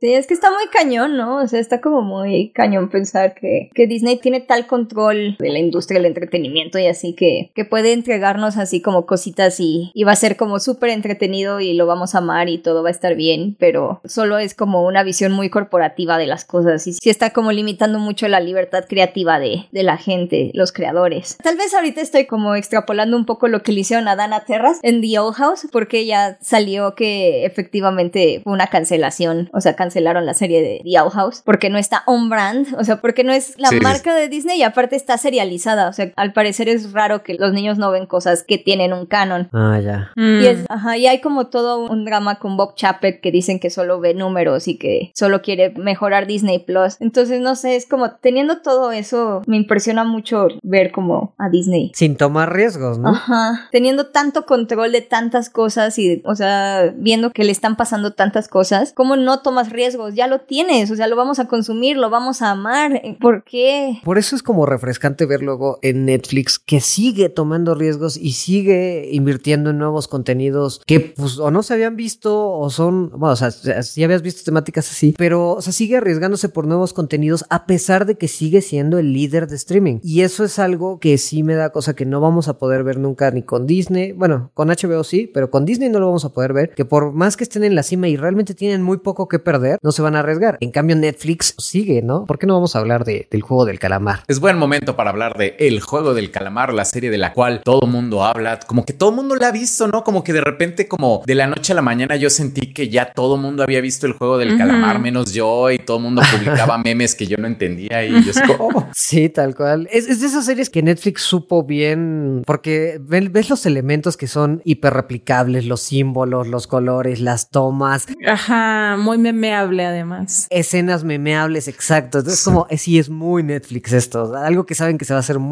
viral en cuanto salió. Pero justamente, exacto. Es que Siento que gran parte del éxito de esta serie es que es memeable. Entonces entras a las redes, no entendés los memes, te tenés que poner a ver el juego de calamar. Disculpame, pero. Exacto. Pero yo les voy a decir que esto, o sea, el juego del calamar es una tendencia que ya venía de hace unos 10 años. O sea, el- la cultura pop coreana es un monstruo que tiene tantas Ujú. cosas. Algo que a mí me encanta de ella, la verdad, es que saben replicar como muy bien la narrativa visual de los animes. Es como curioso porque sí la, la replican muy bien. Y en el juego del calamar, todos los personajes se comportan como un personaje de anime. Entonces, al final del día hacen caras chistosas, hacen, se vuelven memes por eso. Y a mí me parece genial. O sea, es una de las genialidades que tiene la serie. A mí me gustó mucho. Sí, de hecho, o sea, el nivel de producción y visualmente tiene unas cosas que dices, güey, esto está súper bien pensado para que se haga un icono cultural. y se ve caro, ¿eh? Y se ve cara. Se ve Desde que la vi dije, wow, o sea, los- el, o sea, el diseño de producción, o sea, esos pasillos, o sea, Ajá. esos como pasillos de colores que realmente solo utilizaron para que los participantes vayan como, va- vayan del punto A al punto B, o sea, sí, sí dices, No tenía que estar tan estilizado.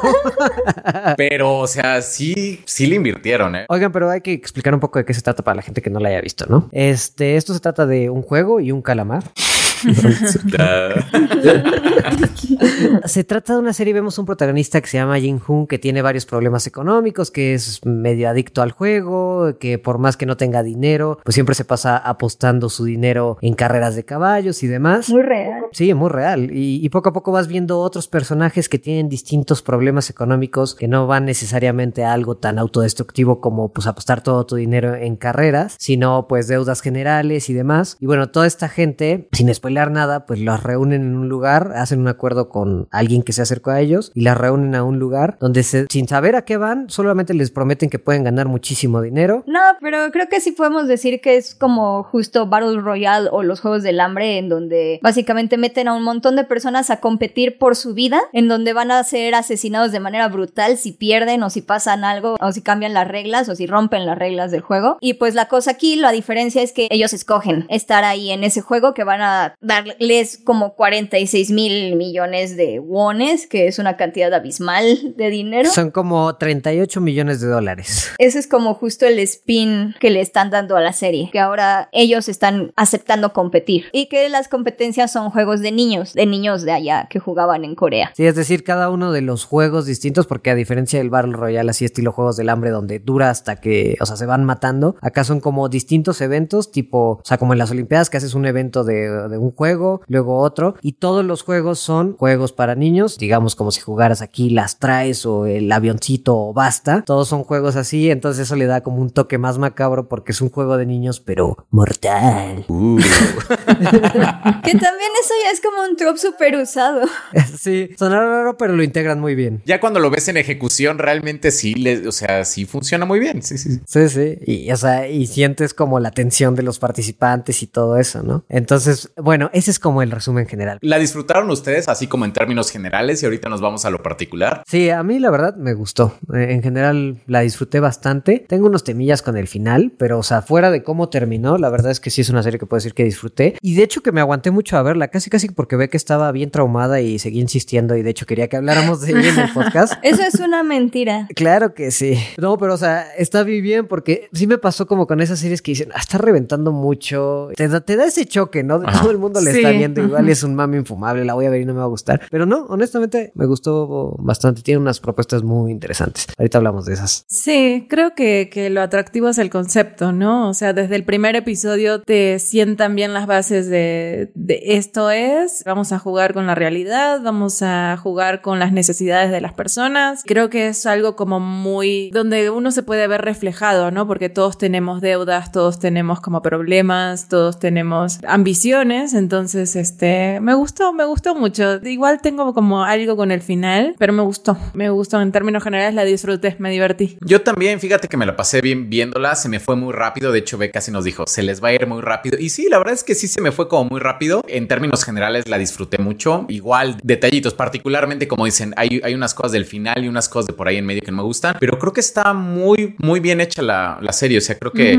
aparte, me acuerdo que una amiga me dijo, este, que también me la recomendó, me dice, mira, es una serie para normis. O sea, sí es una serie de normis, pero tiene ciertos detalles que como que están como en el bordecito entre lo ñoñeable, como medio geek, pero todavía está en el, en el campo de los normis, dice. Entonces, creo que por eso también pega mucho. Y ahora que Beca menciona eso de que los personajes hacen como caras de anime, y digo, sí es cierto. O sea, sí, sí se siente Claro. como, como si estuvieras viendo un, un anime, pero como en live action, sí. Y fuera de, de lo ñoño, creo que sí tiene, pues ahí una, una crítica metida que está manejada bien en Sí. algunas cosas y en otras más o menos. De repente está como muy, o sea, Muy en tu cara. Ándale, luego es como Sí. muy poco sutil, no es como muy in your face todo, ¿no? Si es como, mira, no, no paga sus deudas, mira, ya se le, se, se le va a morir tal persona, ¿no? Porque no tiene seguro. Entonces, no, como que son muchas cosas que te los ponen como, o sea, no es sutil, ¿no? Como por ejemplo, como digo, como Parasite, este, la película que de repente hacía como una crítica como algunas cosas similares, pero creo que lo presentaba luego de una manera no tan obvia. Entonces, como ese es uno de mis... de- Ah, Parasite también es bastante poco sutil en muchas cosas. Pero hay, hay dos, tres cositas, o sea, por ejemplo, que, que sí no son tan obvias como en Parasite y aquí sí son como mucho más obvias, ¿no?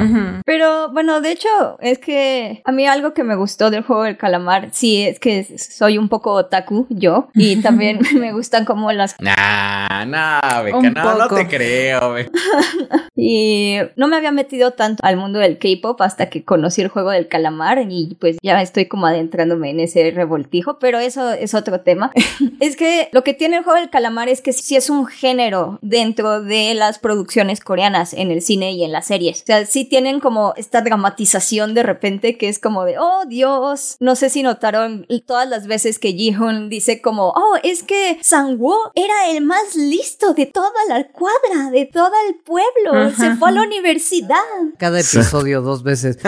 Cada que aparece. Pero es que eso es algo sí es muy específico cultural de allá, por ejemplo, que sí es un tema el hecho de que se vayan a estudiar. Por eso también generó como controversia lo de los subtítulos en inglés, que cambiaban el sentido de una de las frases de Hamilton, que es la, la mona loca que se mete con el bully y que terminan de manera horrible. Y esa tipa originalmente decía algo como que no, no estudió, pero que es muy lista. Entonces en los subtítulos decía como, ah, soy tonta, pero te puedo ayudar o algo así. ¿En serio? Porque al menos en español sí dice tal cual lo que dijiste. Sí dice, Sí. yo no estudié, pero soy muy lista. Ajá, Sí.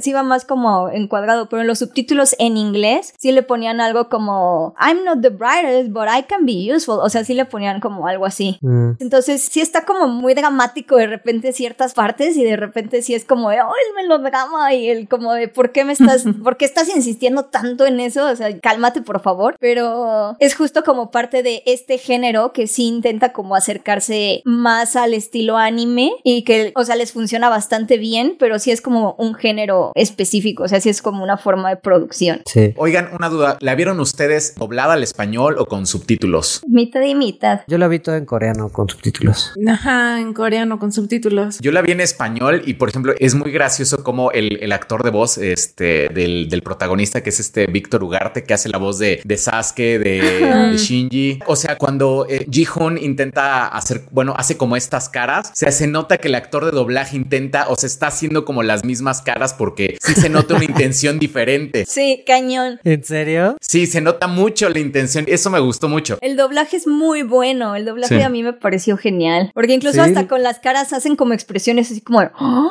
oh". Sí. o sea, hacen como esos detalles. Sí se nota que están doblando como la boca o, o sea, que intentan doblar la boca como, pues, como el personaje. Sí, sí. Con la intención, con el feeling, ajá. Ah, qué chistoso. Voy a ver algunos episodios en español a ver qué tal. Con que veas el primer cachito del primero, ahí te das cuenta. De hecho, en un principio me sacó un poco de ondas y dije, ¿qué pedo que con el, con el doblaje? Un buen doblaje. Sí. Bueno, el de Demon Slayer también es bueno. El doblaje de Demon Slayer ahorita también es bueno. ¿Es en dónde está? ¿En Netflix? ¿Sí está en Netflix? Ajá. Oh, tengo que ver esa. Recomendación de Becker.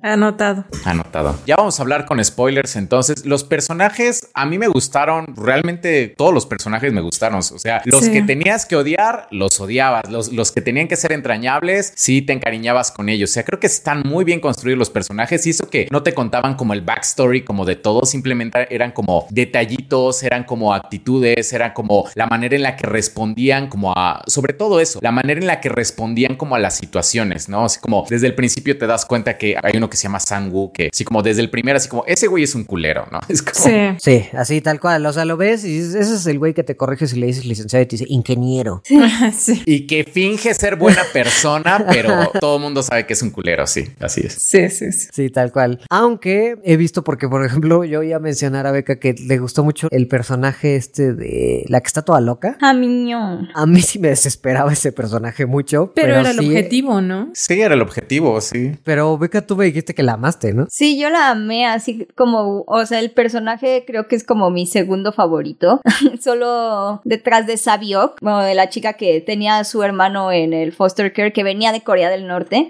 Porque justo ellas dos, creo que Ha Minyon no es coreana tampoco, ella va- viene de China, creo, de algún pueblo, y por ahí menciona que viene de un pueblito de China. Entonces me gusta, por ejemplo, que ellas tienen ciertas formas de comportarse diferente y que sí, no sé, me pareció como interesante ver esas pequeñas distinciones en comportamientos que tienen, porque justo captura como la esencia de lo que debe ser existir allá, o sea, vivir allá como persona coreana, porque aquí luego tenemos como, ah, sí, asiáticos, ah, sí, coreanos, claro, surcoreanos, BTS y Blackpink, y es como, o sea, no, también existe Norcorea, y Norcorea pues está al lado, o sea, y literal, o sea, es que a mí me voló la cabeza el personaje de Sabiok porque me hizo pensar como, pero claro, o sea, claro que hay norcoreanos tratando de cruzar la frontera, Surcorea, o sea, pero lo vi, no sé por qué me hizo sentirlo como, como los mexicanos cruzando Estados Unidos, o sea, ya lo sabía, lo sabía, lo había leído, Pensé exactamente lo mismo. como que no me había caído el 20 así como de, oh, damn, pero por supuesto, hasta que vi a Sabiok. Entonces, no sé, como que tienen ese personaje, o sea, fue como de mis favoritos. Y Haminion tiene la misma esencia, pero, pero, siendo este personaje súper extraño, que realmente ya no le importa nada, ya no le importa la vida, o sea, ya está como tan, tan fuera de la realidad y ya sabe que nadie la va a querer nunca, que se dedica a hacer como una carta loca y que aparte también como que explota su sexualidad, explota su personalidad para ver con qué grupo encaja mejor. Y es como, no sé, me pareció una Dolores Umbridge, así nivel, nivel de no te puedes deshacer de ella. O sea, en el, en el episodio de las canicas, por ejemplo, vienes de un episodio Que es brutal, o sea, súper pesado. esta serie será lo que sea, pero ese episodio es una joya y está muy cabrón. O sea, yo no estaba listo para eso. Ya le mandé Sí. un mail a Corea diciendo que exijo daños y prejuicios por ese episodio porque sí me dañó. Lástima que después en el final me lo arruinan un poco, pero bueno. Sí, exacto. Aunque, ¿sabes? Yo sentí que algo iba a estar mal desde el momento en el que se formen sus equipos y Sawok hace equipo luego luego con Ali. Ajá. Ahí yo dije, oh, damn, oh, pobre Ali. Y todavía Ji-Hoon diciéndole, no, no, no, estoy bien, estoy bien. Ah, eso estuvo bien feo. O sea, cómo lo engañó. Eso sí estuvo para que es como de esas partes Ajá. que dices, te odio, te odio a ti. Sí. Sí. Sí, es como que duele, duele. O sea, porque el otro se ve que es como, o sea, que era como de estas personas como, pues sí, como que confían en la gente, como buena persona. Y todavía lo ves como contando en ese capítulo. A ver, aquí hay dos jóvenes y aquí hay tres, tres, este, personas. Ay, eso estuvo muy Sí. feo. Ay, Eh. sí. Y también lo de, no me acuerdo cómo se llama el personaje del anciano, Il-san. Ilsan. No, il algo con N. Il-san. Il-han-san.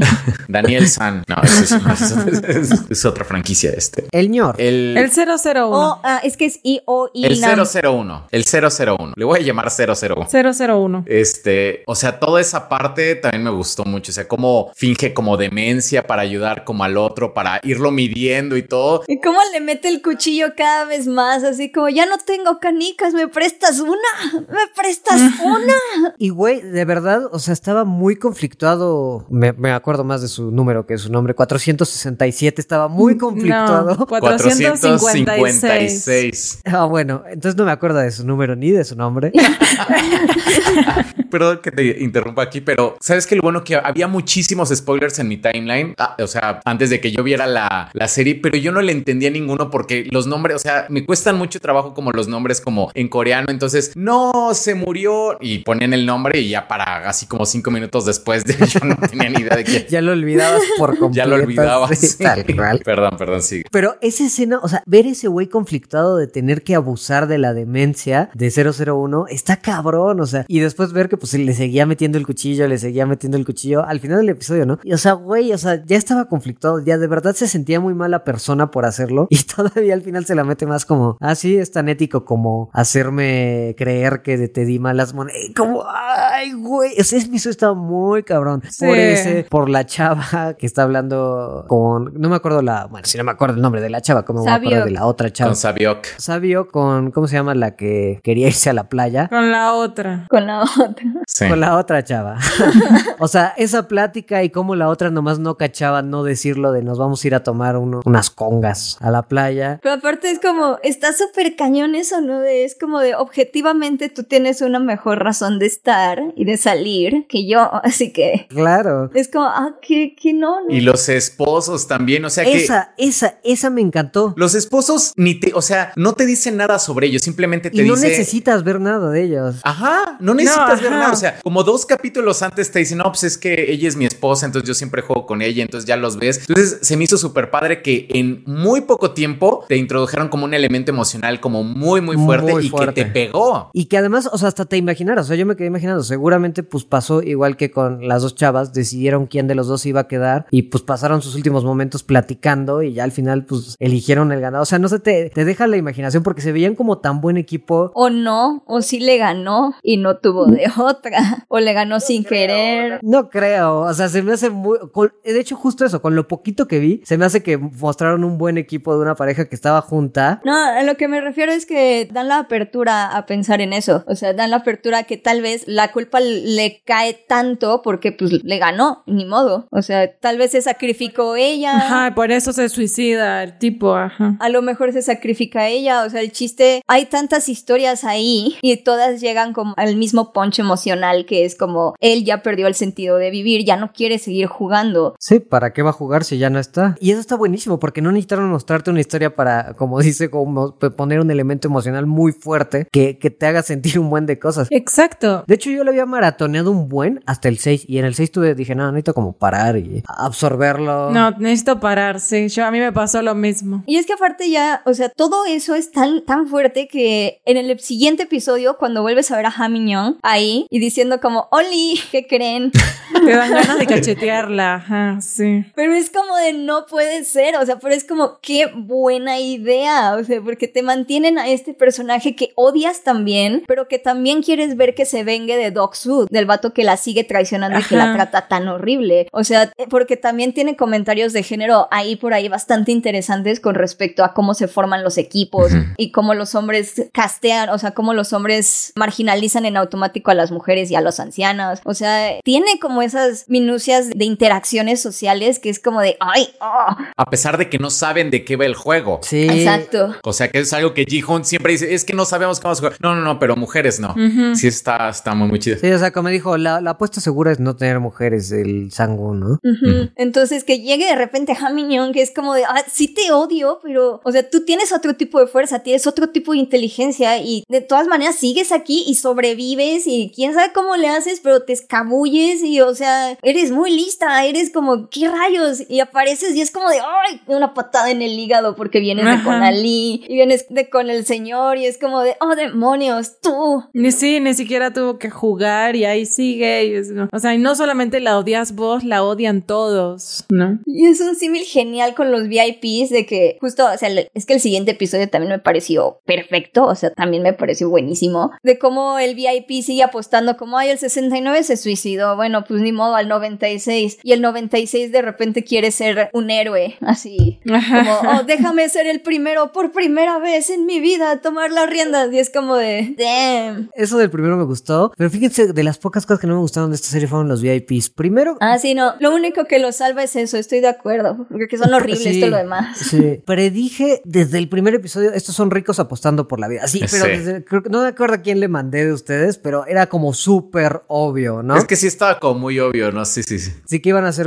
eh, oligarcas apostando por la vida de los pobres, así como que se veía venir. Y los VIPs me pareció terrible, terrible la actuación así, pero pésima. No, no les creí por ni un segundo que fueran güeyes billonarios, porque no les sale actuar. Es como, ah, tú también estudiaste el bardo. En realidad no es bardo, es Shakespeare. O, o- o con sus conversaciones, ah, Sí. es por el 69, ah, me matas. No sé, ah, actuaban tan mal, tan mal. Sí. Estoy muy, muy de acuerdo contigo, porque, o sea, fueron horribles, pero por un lado estoy como feliz de que por primera vez las personas allá en Estados Unidos gringas vean cómo, cómo cachetean su idioma y sus tradiciones y las formas de ser, así como lo han hecho con las personas asiáticas y coreanas y que nos han dicho como, ah, sí, todos los chinitos son iguales. Entonces aquí verlos así como literal de, oh, hello, I am a villain, and I'm such a bad villain. es como... I like Bruce Springsteen. En el momento que dice, oh, trust me, the, the screens on are plenty big, que dice, "Mis- nuestras pantallas son muy grandes en casa. Y dije, qué frase tan estúpida. O sea, ya sabes que es millonario. Te imaginas que su pantalla es grande. Es como, güey, de verdad, un billonario va a alardear por el tamaño de su pantalla. No, ah, no, no, no. Sí, sí, sí, muy ostentoso el asunto. Cuando le dicen have a great fucking time, es como, ¿qué clase de juego de palabras es ese? O sea, Terrible. Cada que hablan me encabronaba. Yo pensé que era el doblaje, porque, o sea, en español los actores de doblaje hablan, o sea, en español hablan inglés y se escucha rarito, pues, o sea, sí se escucha que no son personas de Estados Unidos, pero yo pensé que era cuestión del doblaje. Si usaron la, eh, o sea, el, el original, porque yo la vi en coreano, entonces los vi a, los actores hablando el inglés original. Si usaron el original, es, es como, es que no es mala la pronunciación, es, es mala la actuación, como el delivery, las líneas. Es raro, sí. Exacto, es como te das cuenta que son personas actuando a ser ricos. Es como, ah, sí, Sí. apuéstale. Él se está a punto de suicidar, apuéstale dos millones. Como, ah, me sobra el dinero. Tengo una pantalla gigante. y tengo fetiches raros porque soy rico. Sí. Pero también tomen en cuenta que, por ejemplo, el actor que hace del policía era la primera vez que le tocaba actuar líneas en inglés. Y era la primera vez que le tocaba Wow, actuar ¿en con actores en inglés. Ajá. Era la primera, primera vez. Pero, por ejemplo, con él no tengo problemas, o sea, no tengo problemas con los coreanos hablando un idioma extranjero porque se nota. A lo que voy es como de, se nota la producción, o sea, el tipo de producciones y de dónde cojean. O sea, cojean porque tienen una industria tan grande, local, no han necesitado de la producción estadounidense. Entonces, pues hacer estas tomas les sale mal. Entonces, sí, sí es como muy interesante. Y qué bien están preparados los, los, los policías en Corea, porque sabía bucear, sabía inglés, sabía cómo Sí. adaptarse a distintas situaciones que no digo, eso sí, no sé cómo le hacía como, o sea, para fingir ser un miembro de una organización criminal como pues, sumamente organizada por tanto tiempo. Eso es como... No solo fingir ser un minion, sino ser de los cuadrados, ¿no? De los de que la, tienen ándale, de los... No, pero además como el hecho... Capcharle así a la jerarquía super así ya. Ajá, exacto, pero además, o sea, el hecho como de estar así y ver que empiezan a caer cuerpos al lado tuyo y ni inmutarte cuando tu trabajo es proteger a la gente o que estás ahí para desmantelarlos y es como de, ah, sí. E- Eso me sacaba mucho del personaje, como que no le inmutaba, o sea, es como, bueno, sí, pero ¿dónde está mi hermano? O sea, veía a 70 güeyes morir y, ok, pero ¿has visto a mi hermano? o le estaban quitando el riñón. sí. Por ejemplo, esas son de las cosas que no me creí, como este, lo del policía. Sí. Y el plot twist final es solo como, ¿qué? Ajá. La pila de su celular, ¿cuánto le dura la pila de su celular? Ajá, exacto. Pero fíjense que ahora ya que entramos en ese tema, no cerraron muy bien esa historia de, o sea, No. Para empezar, yo llegué a dudar de que hayan realmente matado al policía porque le disparó en el brazo. O sea, no, no le disparó en el corazón. Y cae al agua. Y cae al agua. Ajá. Y justo es como del jefe y así, entonces como que, mmm, este va a volver a aparecer. Pero como que no, no cierran esa historia así como de, ah, sí, yo soy tu hermano. Y se quita la máscara y, ah, ok, pum, y ya. Sí, es como muy obvio que viene una segunda temporada. O sea, tan solo el final final de que Ji-Hoon se pinta el cabello de rojo y no decide no irse allá. Sí, yo es que, que digo, qué manera tan rara de cerrar ciclos. Es- Yo dije, Fue una decisión muy rara porque ya no me puede tomar en serio a Jinjo en ninguna escena con el cabello rojo. Se veía muy chistoso. Ajá, pero además toda esa escena como subiendo al avión con el pelo rojo se me hizo muy Liam Neeson, así como te voy a encontrar y voy a matar a tu familia. esas son de las cosas que no me gustaron. Sí, sí, sí. Pero es muy claro que viene una segunda temporada, entonces como que también porque se murió, o sea, lo que no me queda claro es como por qué el hermano del policía hereda el al primer, o sea, al viejito, porque se queda como que te dan a entender que él se va a quedar como con el emporio o con los juegos. Pues creo que fue como, o sea, se mostró que él fue un ganador de los juegos Sí. en años anteriores y pues claramente como que le gustó y se quedó ahí como mano derecha del anfitrión, que es el viejito, y pues ahora que el viejito está muerto, seguramente él va a se, se va a convertir en el nuevo anfitrión. Bueno, ese- eso entendí yo, pero Sí. lo que lo que dices de la segunda, sí, sí creo que allá hubo alguna mano, alguien que la vio, porque el creador ya salió a decir que él no tiene planes de hacer una segunda temporada, que no tiene ahorita mismo ningún interés en hacer una segunda temporada. Entonces no sé si algo se movió porque a mí el final, y ya, estaría bueno que hablemos de- del episodio final, a mí me dejó un poco insatisfecho, no solo por el cabello rojo. Me bajaron emocionalmente todo lo del viejito, así cañón. Siento que todo lo que viví con él, hasta él asustado en el, en el momento en que, el- ¿cómo se Lo llama? de las luces. Ajá, cuando están las luces y están Ajá. matando todos, verlo asustado, de verdad muy preocupado, que podría ser real porque sí tenía un tumor en el cerebro, ¿no? O sea, sí podría estar genuinamente asustado. O también podría ser incluso real algunos de los episodios de demencia que tuvo en el capítulo de, de las canicas. Sí. Pero sí me baja cañón la relación que tuvieron ellos dos. Y, y creo que, de hecho, todo alrededor de Jin-Hu se me lo bajaron mucho. Y el güey al final terminó sin crecer como personaje y forzando ser un héroe. Porque, por ejemplo, no volvió con su hija, le volvió a romper las promesas. Ay, yo también. Eso, eso es como súbete al maldito avión ya. No eres los Avengers, ¿no? Ajá, sí, güey, ya súbete. No eres un bastión emocional y no tienes los valores suficientes para convertirte en el héroe de esta historia. Ve- vete, güey, ve, ve con tu esposa. Digo, con tu Con hija. tu hija. Y luego abandona al hermano de, de, Sa- de Sabo.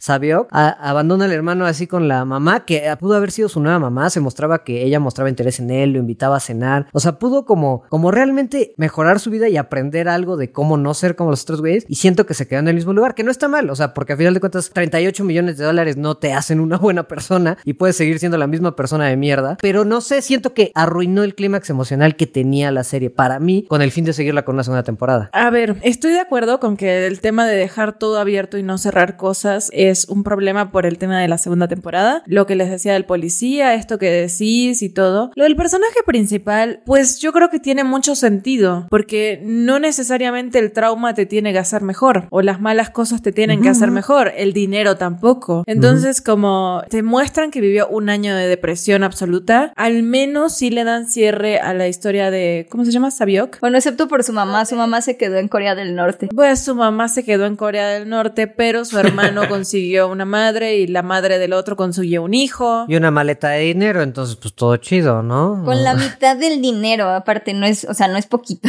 Claro, porque es del niño. ajá. Yo no vi que eso fuera la mitad, pero bueno, a lo mejor lo cambió por denominaciones más grandes. Pues es que ya ves que un billete es de 10 mil wones, entonces yo creo que sí tienen como denominaciones enormes. No, además la, la maleta iba doble, entonces, bueno. Ajá. Entonces no veo mal como al final del protagonista, la verdad. Eh, sí, como te digo, como toda esta escena Liam Neeson, así como de los voy a encontrar y los voy a vo- voy a tirar abajo su, su compañía y lo que quieran. Bueno, ponele, ok, vamos a tener un, un héroe en la siguiente. Hermano, tenías 38, ya te quedan que... eh, Nepal haciendo cuentas. Pero de todas maneras, o sea, no le quedan dos pesos. No, te quedan 19 millones. ¿Tú crees que puedes con 19 millones pelear contra esos güeyes? Para nada. Pero son 19 mil millones, ¿no? No, 19 millones de dólares nada De más. dólares. De dólares. Ah. A 19 millones de dólares. ¿Tú crees que puedes pelear con 19 millones contra esos güeyes que apuestan 2 millones así tan fácil? Nada que ver. Pues no, pero realmente ese es el punto del personaje, no aprendió nada. O sea, él sigue siendo un adicto a las apuestas. Ese es el punto. Que eso me gustó porque es lo último que le dice Sangu. Le dice, ¿sabes por qué tu vida es tan patética? Porque te sigues metiendo en cosas que no puedes resolver y a cuando hay problemas alrededor tuyo no los puedes reconocer y te metes. Ajá, y se mete. Y es lo mismo que hizo al final. Sí me gustó mucho lo de las apuestas porque, o sea, sí hice como la cuenta de cuánto debía Ji-Hoon al, al principio. Eran 7 millones de pesos. Entonces, Ajá. de chofer, sí dices, o sea, sí entiendes como su manía por apostar porque dices, pues es que, o sea, no los voy a ganar, no los voy a pagar. No hay un trabajo en el cual yo esté capacitado y para el cual me contraten en el que pueda llegar a esa cantidad, ¿no? Entonces, o sea, mi vida va a ser una mierda, haga lo que haga. Entonces, pues bueno, voy a apostarlo porque, pues digo, pues mi vida ya está mal. Es como si está un poquito peor, realmente no es mucha la diferencia, pero puedo tal vez juntar algo. Entonces como que sí entendí como la parte de la apuesta, pero o sea, toda esa parte de Ji-Hoon sí la entendí, pero igual como que el final como que, no sé, como Sí. que no lo entendí yo tampoco, como que en- entre el cambio de, ca- de- del, del color de cabello, el año de depresión,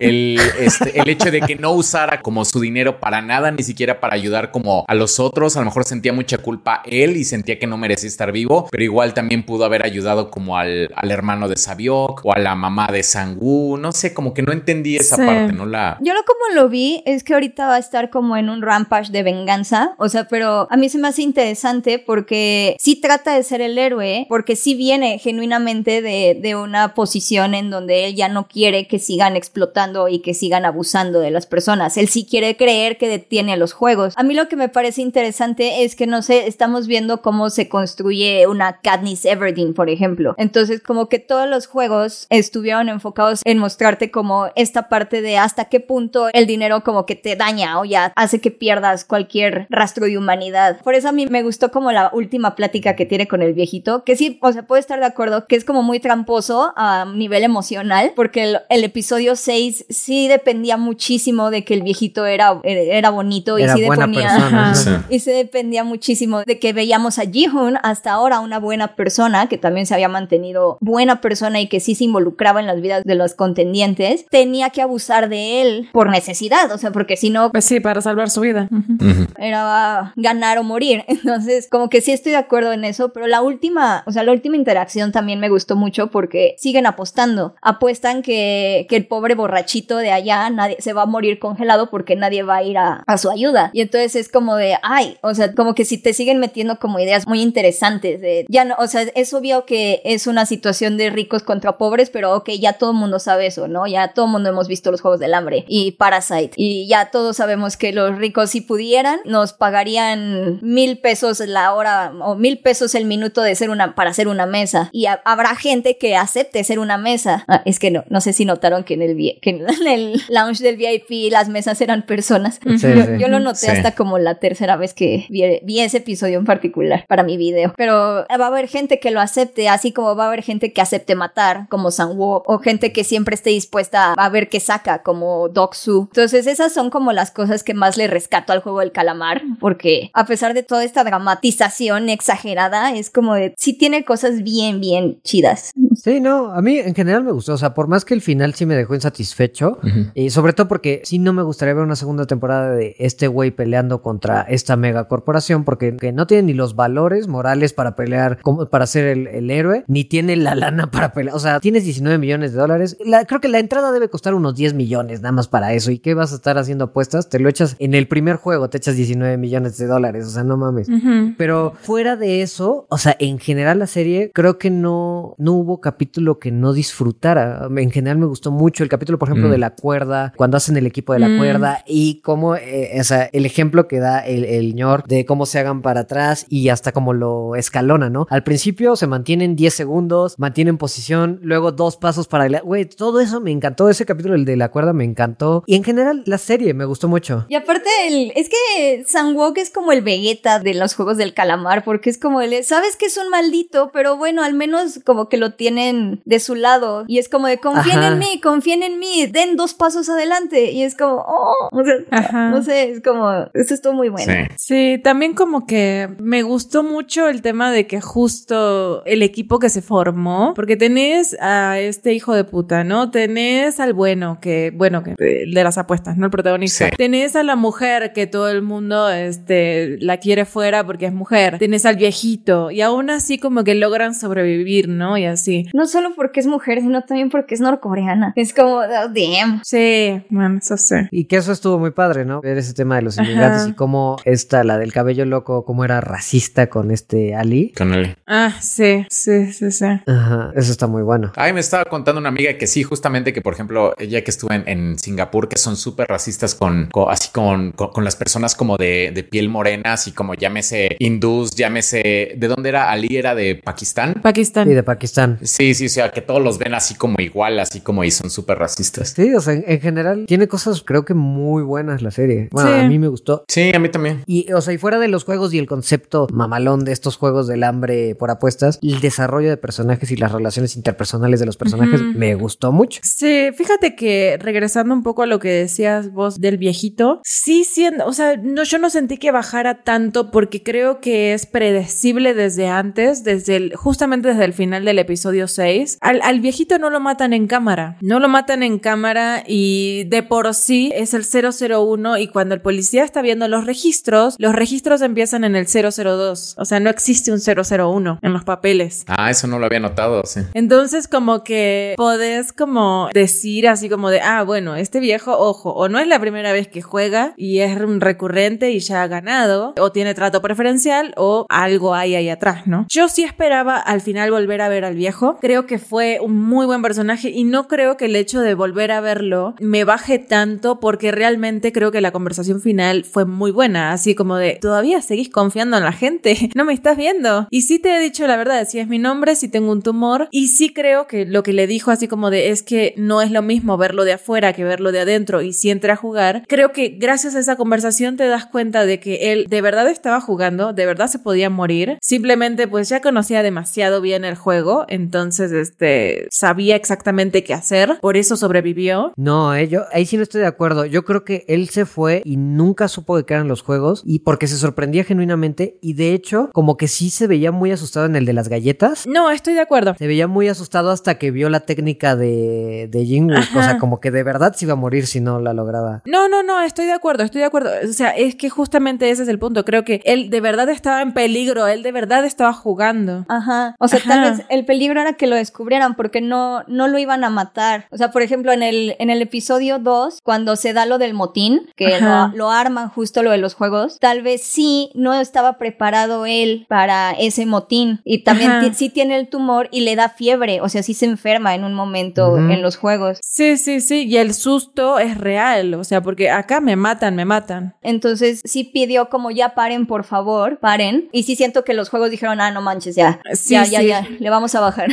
Se va a morir el patrón. Luego, ¿quién paga? Ah, Sí. Y fue justo cuando paran el juego. Sí. Es justo. Que en ese momento no te das cuenta. Y sí, yo llegué a creer así como dije, ah, bueno, ok, empatizaron con el viejo. Lo cual se me hizo raro. Ajá, fue muy raro. A mí sí se me hizo muy raro. Así fue como, ¿por, Sí. qué, ¿por qué empatizaban con el viejito? Porque además era un juego, o sea, lo dijeron. El juego especial era el motín, ¿no? Ajá. O sea, Ajá. era parte de los juegos. Ajá. Sí. Entonces, tal vez el chiste ahí era que iba a ser descubierto. O sea, no podían matar al patrón, pero pues si no hacía, si no armaba bien el, el dulcecito, que ya lo intenté hacer, sí funciona. Sí.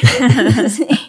He estado viendo mucho TikTok. Instagram está lleno de videos así como de, de galletas. Entonces el chiste era qué pasaba si se le rompían o si se le acababa el tiempo. No lo podían matar, pero lo tenían que matar ahí, porque si no iba a ser muy raro. Entonces. Unas balas de salva y el, el- el departamento de actuación es fácil. Unos props. Sí, pero justo, sí creo que sí funciona eso, sobre todo gracias a la plática final, ¿no? Donde le dices que seguís siendo el mismo boludo de siempre y seguís confiando en la gente y seguís confiando en que la gente eventualmente va a actuar por el bien. Cuando, o sea, te jodió tu amigo, o sea, peleaste con él y sí, ok, qué noble de su parte matarse a sí mismo, pero pues también estaba con la soga al cuello, o sea, lo estaba buscando la policía, ¿qué más iba a hacer? No lo hizo por vos. ya se iba a suicidar. Ajá, no lo hizo por vos, lo hizo porque ya perdió y, fue un buen perdedor. Al menos así le iba a dar dinero a su, a su mamá. Ajá. iba a darle dinero a la mamá. Hasta en ese último momento lo manipuló como para decirle, por favor, cuida a mi mamá. Como de, dude, o sea, hasta eso Hijo de- vas a perder el dinero porque están jugando con tu buen corazón. Yo lo odié, o sea, desde el segundo episodio cuando no le dice que elija la forma más fácil. Sí, es como, está cañón. Cómete una bolsa de penes rancios, maldito sándwich. No, lo odié, lo odié, lo odié. La frase de esta semana. Cómete una bolsa de penes, pero no cualquier pene. O sea, o sea, no puede ser penes frescos, tienen que ser penes rancios. No, sí, sí, pues capaz que fresco le gusta, está bien, pero rancio. No, sí, maldito sándwich. Es muy buena serie, la Es verdad. muy buena Sí, sí, sí. serie. Sí. Recomendada, sí. Aparte, o sea, está súper cañón también lo que dice el viejito, ¿no? De hacemos estos juegos porque estamos aburridos y lo que tenemos en común con una persona que no tiene nada es que la pasamos mal.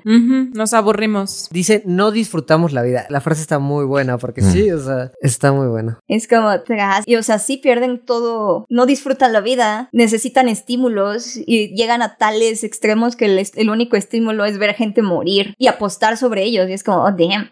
Sí, muy buena. Pues muy buena, pero ya vamos a hablar de Venom. Sí, sí, porque ya esto estuvo muy cargado, muy todo. ¿Les gustó Venom? Ay, Así no, a mí, a mí sí me cagó la madre. Sí, es como, ¿qué? O sea, ¿qué, Go nunca insulta.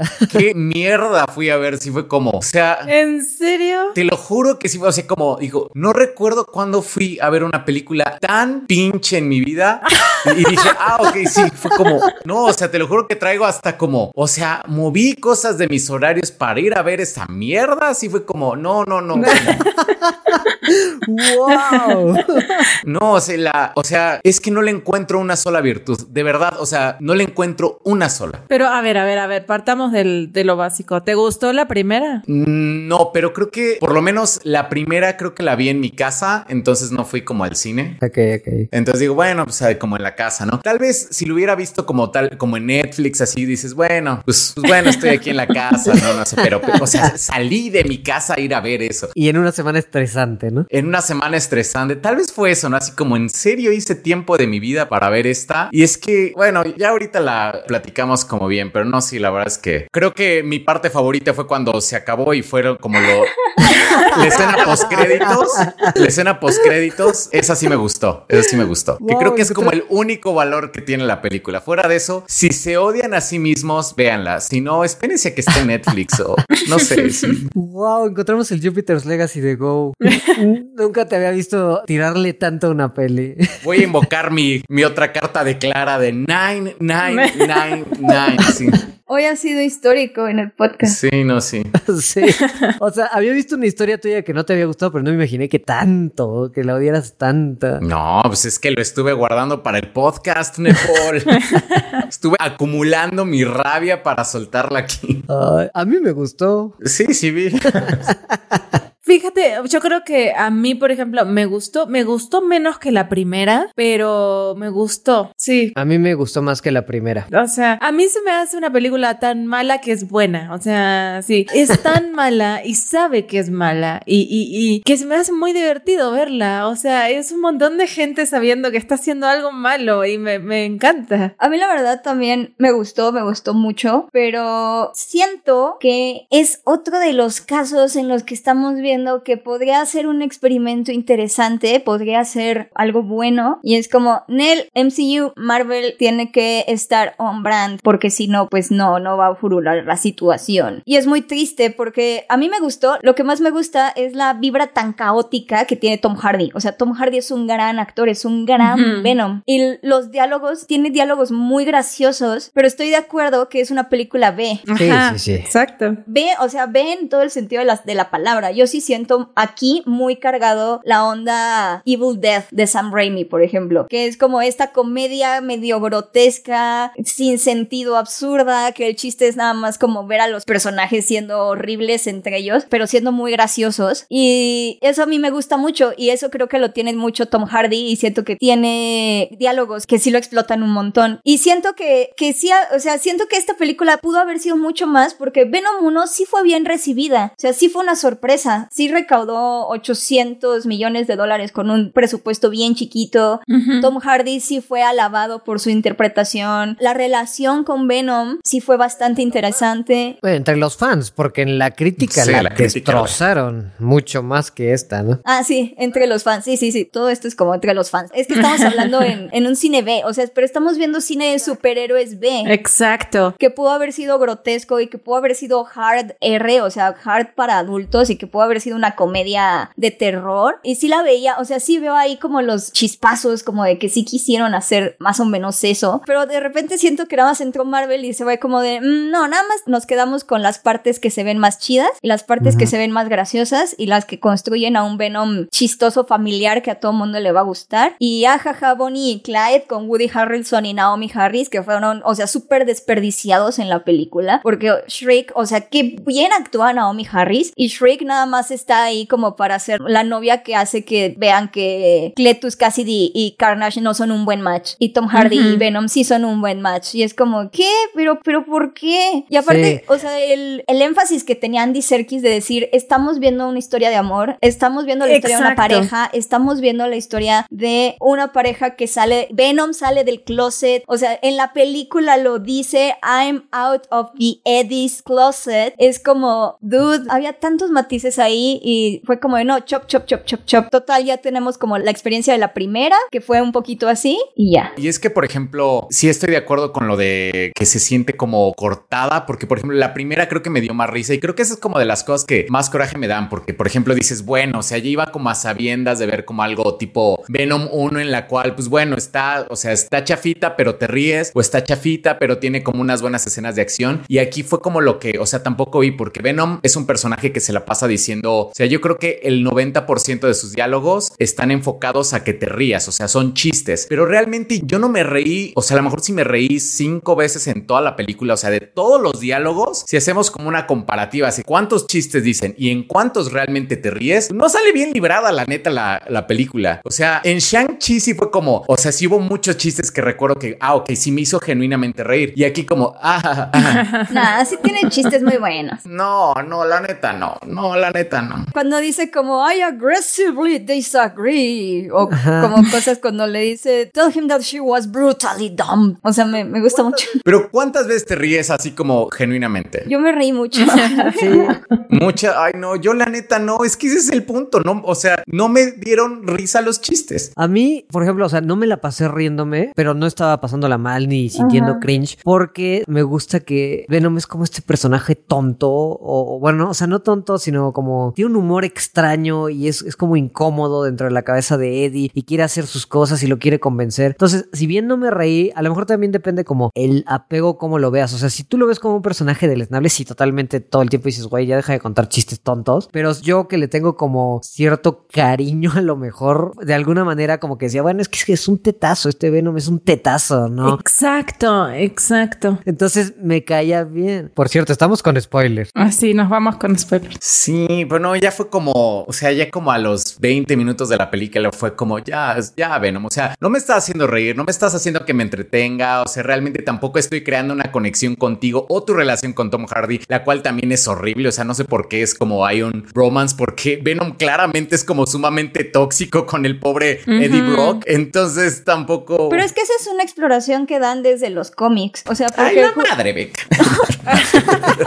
Pero es que sí, o sea, él nace como de una relación tóxica en la que sí de repente habla de que le duele, de que le duele que Spider-Man lo haya rechazado y su rebound, su rebote, su relación de rebote es Eddie Brock. O sea, sí hay un montón de cómics en los que sí se refieren al simbiote como una pareja o como un amante y sí en, un montón de lagares están como esa onda de la onda tóxica de quién está en dominio de quién o cuando Venom le mete como me, cuando le mete como sueños a Tom Hardy, le mete, bueno, no, no a Tom Hardy, a Eddie Brock, le mete memorias, o sea, pero sí hay como un montón de historias. O sea, sí está en los cómics y hay unas historias en las que está bien. De hecho, ya que mencionamos la, el cómic de Rain hace rato, el de Spider-Man con el semen radioactivo, ahí también se ve eso, pero aquí no creo que esté como bien ejecutado. Aquí lo siento que es diferente. Y por ejemplo, del lado de las escenas de acción, ¿a poco no se les hizo que Carnage era muy similar a, ¿cómo se llama el malo de la primera? Riot. A Riot, sí. Era como muy similar, pero en rojo. Ah, sí, no, es igual. Carnage es horrible. Carnage es, es como lo peor. Sí, eso es lo más feito. Es, es, que a mí me parecen muy desperdiciados. Me parecen muy desperdiciados ellos. Y se me hizo un muy buen cast. O sea, Woody Harrelson se me hizo un muy buen casting, así como casting soñado, así como de, de Carnage, pero tampoco le dan como. Y de Cletus, ah, bueno, a mí sí me gustan las escenas de Woody Harrelson como Cletus, o sea, porque cuando lo ves como que se viste así como.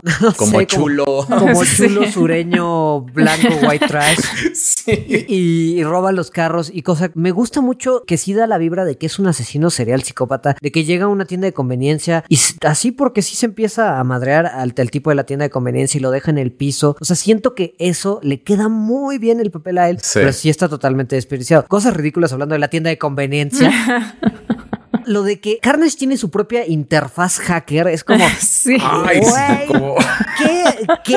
Esas son las cosas que te digo que son MCU. O sea, porque vienes. Es una escena muy diferente, ¿sabes? O sea, viene Cletus Cassidy, que es un asesino maníaco, así golpeando a un trabajador porque sí. Y de repente es como de. Ah, espera, es que Carnage es hacker, jejeje. Vamos a meternos a una computadora random para sacar un montón de información. Y es como, ¿qué? Eso no lo sentí MCU lo sentí más película B, justo como. Sí, yo también película B. Dije, no, el MCU no. No, nada no, No, no, no tiene eso. Sí. Es que sí estoy como más de acuerdo con Beca porque con el personaje lo que hubiera ido era como obligarlo a métete al internet. O sea, ¿sabes? Como googleame. Sí, pero no suelen hacer, justo en construcción de mundo y el tema de tecnología, no lo suelen hacer relativamente bien. Digo, hace rato no hablamos del estúpido Sola que vive en servidores de, con computadoras de los 90, que y no me gustan. Y resulta que ese es el virus que vence Ultron, pero bueno. Y sigue usando lentes. y sigue usando lentes, pero bueno. Es que es parte del outfit, ¿ok? Sí, sí, sí. Pero tiene esas cosas ridículas también al inicio. O sea, cuando Venom se pone a dibujar los recuerdos de Cletus, cualquiera que hiciera lo de la mica y justo la imagen de Google empata perfectamente con la imagen que tenía pensada Cletus de dónde enterrar los cuerpos. O sea, tiene cosas de película B bien ridículas, bien ridículas. Pero esas partes son buenísimas porque esas no las estás tomando en serio. O sea, también las partes en las que dicen como, ah, esta investigación pone a Eddie Brock en la cima de nuevo. Nadie le hace ese tipo de cobertura a los periodistas de investigación. O sea, nadie está como diciendo, ay, el periodista que sacó el documental de Britney Spears. No, claro que no, nadie que está. Que lo reconocen en la calle. No, tú eres Eddie Brock. Claro que no. claro que no.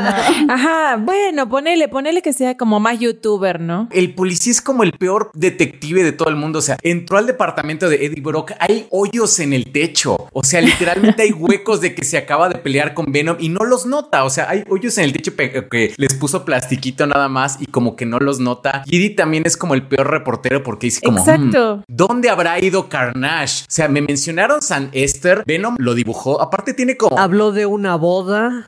Mm, aparte tiene como cinco minutos de entrevista. O sea, si juntas todas las entrevistas que Eddie le echó o, le hizo a Cletus, juntabas como cinco minutos. No era mucha información que revisar realmente y no sabe dónde tiene que ir. Eso genuinamente sí no me gustó de la peli, que bajaron mucho a Eddie Brock, que se volvió como un verdadero idiota, o sea, porque si es como, güey, Venom tiene razón, ve a ver sus dibujos, o cómo es que no le entiendes a su postal, es como, es justo esa parte donde estoy investigando, ¿dónde estarán San Este, boda, matrimonial, capilla? ¿Qué querrá decir? no. Eso sí no me gustó y siento que por eso me gustó más la primera, porque en la primera, o sea, sí, ok, de- juntos hicieron algo, hicieron perdedor y lo que quieras, pero en esta sí era así como de, ah, primero te lo ponen como este gran periodista de investigación que descubrió tantos cuerpos, pero en realidad él era un idiota porque Venom era el investigador y entonces Venom no solo es un héroe, es un reportero y un investigador y un detective. Es un lethal protector. Ese chiste sí me dio Ese mucha risa, sí me Little gusta, Protector, sí. honestamente. Ese chiste me dio risa. Sí, como de que suena muy noventero, ese sí me dio risa. No, además del, del- del cómic, Ajá. Sí, Lethal Protector. o sea, al principio cuando lo decía nada más era como jeje, pero ya al final cuando dice We are the Lethal Protector y levanta la esa, ahí sí me reía así de ah, ja". Y aparte in- incluso lo dice cuando lo dice Venom como oh si lo lo dices en serio O sea, ay que también o sea sí me gustó cuando está en la parte en el rave A mí también, Ah, esa escena me gustó. y, y se va y se pone en la pared y dice oh Eddie me hubiera gustado que me vieras como, "Ay, sí es que esta es otra iteración de Venom o sea este justo Sí. es el Venom antihéroe o sea es el Lethal Protector Ajá. Es que, eh, o sea, justamente lo que, te, lo que te ponen como en la primera película es que, ok, somos perdedores y los perdedores unidos hacemos la fuerza y, ok. Aquí lo siguen manejando, ¿no? Cuando dice Venom Ajá. como, oh no, es rojo, no tenemos forma de ganar.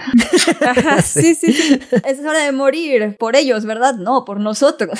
O sea, es que justo te plantean que es un Venom perdedor, como decía Nepal recién, es súper teto. Y la verdad me da mucha ternura, mucha ternura, porque es como un niño. Es así como de, dile que se disculpe, quiero que ruegue. Y que, o sea, sí es tóxico, sí es tóxico, porque finalmente, pues eso, ¿no? Le obliga a decir así como, yo sin vos no soy nada y como esta. Pero justamente, pues es un, es una dependencia. O sea, uno no puede vivir sin el otro, claramente, ¿no? Sí, a mí me gustó mucho eso y si algo no estoy tan de acuerdo con lo que dijo Go, o sea, sí, Venom es tóxico, pero acá sí se mostró claro que Eddie era el más tóxico porque de pronto le empieza a recriminar a Eddie de, no, pues es que yo perdí a mi esposa y mi trabajo y Venom le dice, güey, por eso lo hiciste tú. Antes de conocerme a mí, ajá. Ajá, y no lo dejaba comer bien, o sea, desde un principio le había dicho, pues necesito cerebros para sobrevivir y pues si no lo dejas comer... Avisado estabas. Ajá, avisado estaba, no, o sea, y no le da crédito a Venom de que él le dio la historia del siglo, que es la de Cletus Cassidy, donde dejó los cuerpos, ¿no? Ujú. Como que me gustó mucho eh, finalmente como que sí se expandieron en Venom y como que te muestran esta personalidad que es como medio de un niño y es como, ay, lo dices en serio, es como de, ay, yo-". o sea, finalmente Venom lo que quiere es una relación con Eddie, quiere un amigo, está solo y cuando lo logra Eddie no está ahí y es como todo el mundo me ama y estoy en este bar, estoy como de... Me quieren como soy. Me quieren como soy y como Eddie no está acá para verlo. Que era uno de esos bares con música suavecita, ¿no? Porque ya ves que Venom es como alérgico Ajá. al sonido. Ah, sí, entonces sí. es muy raro que se sienta tan cómodo en, en- en un Sí. bar. Sí, sí, no me puesto a pensar en eso, es cierto. Pero bueno, se las, ¿cómo se llama? Se las perdonas porque realmente como que no le afectan como a lo demás de la trama, ¿no? Por ejemplo, lo del Carnage Hacker, que realmente sí era un punto Sí, no. importante para que la trama continuara así. Dices, güey, o sea, no puedo creer que le hayan pagado a alguien por, o sea, para escribir eso. Sí, inexcusable eso. Sí, es inexcusable eso. Pero, o sea, sí tiene cosas, la verdad, muy buenas. A mí, la verdad, este Venom en particular sí me gusta. A mí sí me gustan las historias de Venom. Particularmente como las, los últimos runs que ha tenido Venom me gustan en los cómics. Entonces, como que también me gusta esta, esta onda ya más de body cop. Un poquito, sí me gusta mucho. Pero a mí, la verdad, me estorbó la escena de postcréditos un poquito. ¿En serio? Es que ahora lo siento como, ok, este es el Venom, este es como la versión R de Marvel. Así se van a manejar Deadpool. Esto es como lo más hardcore que nos van a presentar. Porque ahora ya Mm. todo está en el MCU. Y pues eh, puede estar Venom haciendo a Carnage y comiéndoselo y con sus cosas de simbionte. Pero pues ya, ya es hora de que vaya entrando. Pero va a estar aquí con Tom Holland. Y es como... Pues sí, en, en ese sentido tienes razón porque, digo, ya no hablamos tanto de algunos cortes en específico, pero la peli se siente muy acelerada, o sea, yo la sentí muy acelerada, de Sí. que iba de un arco a otro y de una escena a otra sin tomarse, incluso en algunos momentos que pudieron ser emocionales, como el de la fiesta o algunos momentos de Eddie, siento que todo va así, así, así, que es muy MCU eso, que vaya rápido. No, pero no tanto, no sé, sí, sí, sí, sí. No, no, no, o sea, sí fue demasiado rápido, demasiado. Y hay este, unas escenas que sí se sienten cortadas, como por ejemplo en la cárcel, de pronto está Carnage con lleno de gente, acto seguido como que gira la cámara y está vacío. Entonces no sé si ahí, por ejemplo, Carnage asesinó a todos en el guion original y de pronto pues o como que cortaron la matanza. Porque como esas, como hay muchos pequeños saltos que sí están bien hechos, porque no te das cuenta tan fácil, pero sí se siente cortada. Yo no la sentí, o sea, sí, sí hay cosas como cortadas y aceleradas, pero es que de verdad ustedes creen que tendrían que haber visto más de hora y media de, de Venom. Yo creo que no, o sea, creo que es lo justo y necesario. Creo que si hubieran metido más cosas o si nos hubieran mostrado todas esas cosas, hubieras dicho, uy, esto ya duró un montón. Y creo que se hubiera notado porque es floja, o sea, en cuanto a, ¿cómo les explico? Como si hubieran mostrado más de la cuenta, te hubieras dado cuenta de todas las fallas que tiene y creo que el momento de, o sea, como Pero nos dimos cuenta con hora y media, Clara, ya que más daba. Pero como que te mantienen así, ¿no? Como corriendo un tema atrás de otro y como medio entretenido y como, ah, ok. Pero después es que finalmente el punto no es la acción, no te quieren mostrar sangre, no están mostrando a Venom o a Carnage este, comiéndose a todo el mundo y matando. O sea, te mostraron lo justo y necesario y esto es una historia de amor. Entonces, por eso aparece Anne, que no, no me acordaba de ese personaje. Yo volví a ver la primera como justo antes de ver la dos y yo decía como, bueno, el interés romántico, no, ya se se, separan, se va. No, está en toda la película y en esta también. Sí, lo único que, así que digo, no me gustó para nada es volver a ver a Anne con Venom, así como todo eso y como que casi repiten lo del beso. Mm, eso no. Pero finalmente creo que muestran las cosas que quieren mostrar. No, no es tanto la acción, no es tanto eso, sino una historia de amor. De tanto del villano como de Venom con Eddie, como de Anne. Pues sí puede ser, pero siendo totalmente cínicos, algo de mano tuvo que haber tenido Marvel para que dejaran que Venom entre al MCU, porque sí es totalmente sacado de la manga. Todos los demás personajes que van a salir en Spider-Man No Way Home tienen una relación personal fuera de los cómics, o sea, en las películas han tenido una relación personal con Peter Parker o con Spider-Man y Venom va a ser el único que no. Bueno, sí tienes este Spider-Man 3, pero pues se, entiende que es otro Venom, ¿no? Entonces sí va a ser este. Está raro, sí lo metieron muy a la fuerza de pues este güey va a llegar de, de otro universo, porque encima dice that guy, o sea, dice ese ya lo conoce. Ya conoce a Peter. Sí, ya lo conoce, sí. Y no entiende si es porque cambió su universo o por la mentalidad de colmena de las simbiontes que menciona justo en ese momento. O sea, pero también justo lo que menciona de que tú no sabes las experiencias, quieres experimentar un poco de lo que hacen los simbiontes en el universo y justo pasa lo que pasa, ¿no? Entonces no sabes si es porque Venom lo provoca. No, pero sí dice que él no lo hizo. Sí dice, yo no hice nada. Sí lo sé, pero es como, es que a, a eso voy. O sea, no sabes si es como Venom lo provoca de alguna manera y por eso su conciencia se mezcla con la del otro Venom que sí conoce a Spider-Man, porque sí conoce a Spider-Man,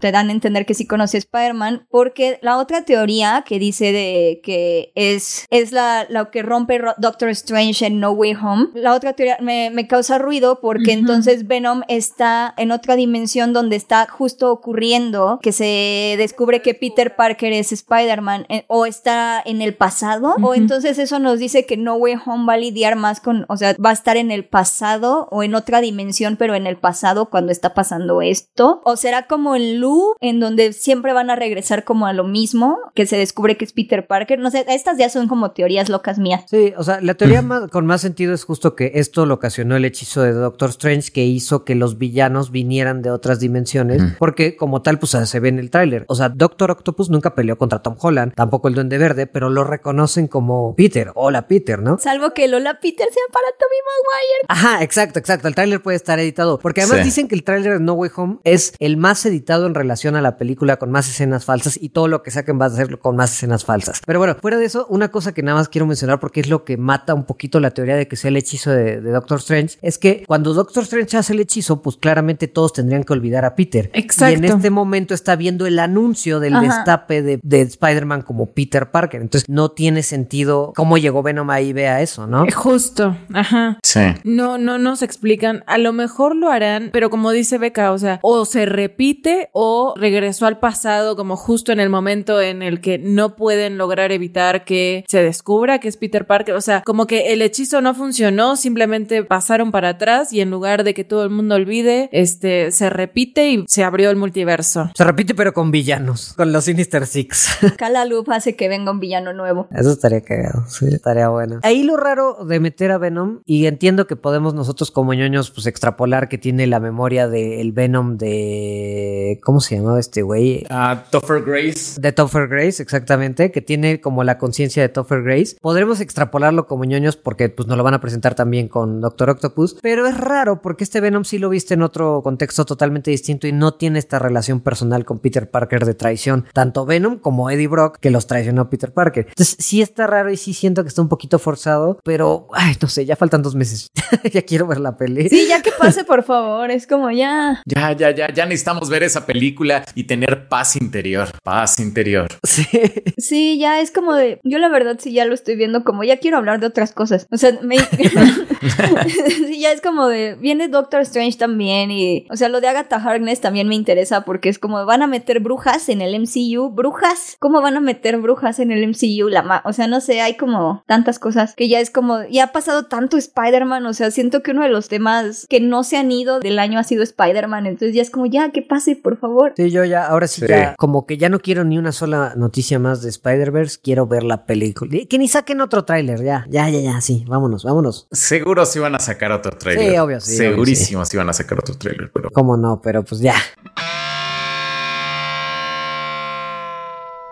Pero bueno, esas fueron nuestras impresiones del juego del calamar, de What If, de Venom, de todo lo que está pasando en la industria Marvelita, que están pasando muchísimas, muchísimas cosas. Sé que nos retrasamos una semana, pero se los compensamos con tantas y tantas, tanto, tanto, tanto lo que hablamos ahorita. Con una versión extendida de Godam. Y una gran versión extendida. Me da gusto que se haya como cositas que nos hacen discutir, como el juego del calamar. Así. O Venom, al parecer. O Venom. que Sí, bueno, Nine. hasta se contuvo Go, pero bueno. Pero es que, o sea, le rascamos mucho a Venom. Al final tiene muchas. Ah, no sé, hay, hay como mucho más en Venom de lo que yo imaginaba que teníamos. Ustedes me lo hicieron ver. Muchas gracias. Al final de cuentas es una buena película, ¿no, Go? sí, está, es- está buena, está buena para, para algo, para ver no, pero va a estar buena para algo. Pero bueno, les recordamos participar en nuestra dinámica. Hagan el shipeo más hot del mundo geek con sus razones. Los vamos a estar esperando. O la pareja existente más hot, solo justifiquen muy bien su respuesta. Justifiquen muy muy bien su respuesta. Vamos a estarlos esperando para que reciban esta tarjeta de regalo de Deseor. Échenle también un vistazo a la página. La verdad es que tiene cosas muy chidas. Vayan pensando en qué se pueden gastar ese bono de regalo. Deseor.com. Y la próxima semana estamos seguros de que vamos a hablar de Star Wars Visions. Ya se habrá estrenado Dune, entonces seguramente vamos a hablar de Dune Uf, porque va a haber muchas uf, cosas de qué hablar de Dune. La película más esperada para mí del 2021. Sí, cañón, para mí también. Tenemos, ¿saben qué? Les voy a dar de tarea que vean Blade Runner 2049 y Annihilation. O sea, creo que tenemos que hablar de el cineasta Denis Villeneuve. Denis Villanueva. Por lo menos esas dos vean de, de, de David Villanueva. De Denis, de Denis Villanueva. De Denis Villanueva, porque la neta es que es un cineasta bien especial, pero bien, bien especial. Y pues ahí vamos a andar viendo qué más se nos pega por ahí de noticias que siempre, siempre encontramos cosas para, ¿cómo dicen? Para chacotear, para las cuales chacotear. Para echar el chal. Ah, viene lo del DC Fandom. Ah, y DC también Fandom. viene DC Fandom. Fandom. Si nos toca, si nos toca. Bueno, pues Sí, ya. nos toca. Sí, sí, nos toca. Prepárense otra versión extendida de Godam, al parecer. Oigan, vamos a ver el tráiler de, de, de Batman al fin. Cañón. Va a haber muchas cosas en ese DC fandom. Entonces, pues ahí estén pendientes de nuestras redes sociales. Vamos a estar como ahí avisándoles de que vamos a estar hablando y también recopilando sus fanfictions o sus razones de la pareja más, más hot. Yo soy, ah, ¿qué, ¿qué más? Yo soy Beca Salas y nos vemos la próxima. Me encuentran todo, en todos lados como Beca Salas y nos vemos la próxima.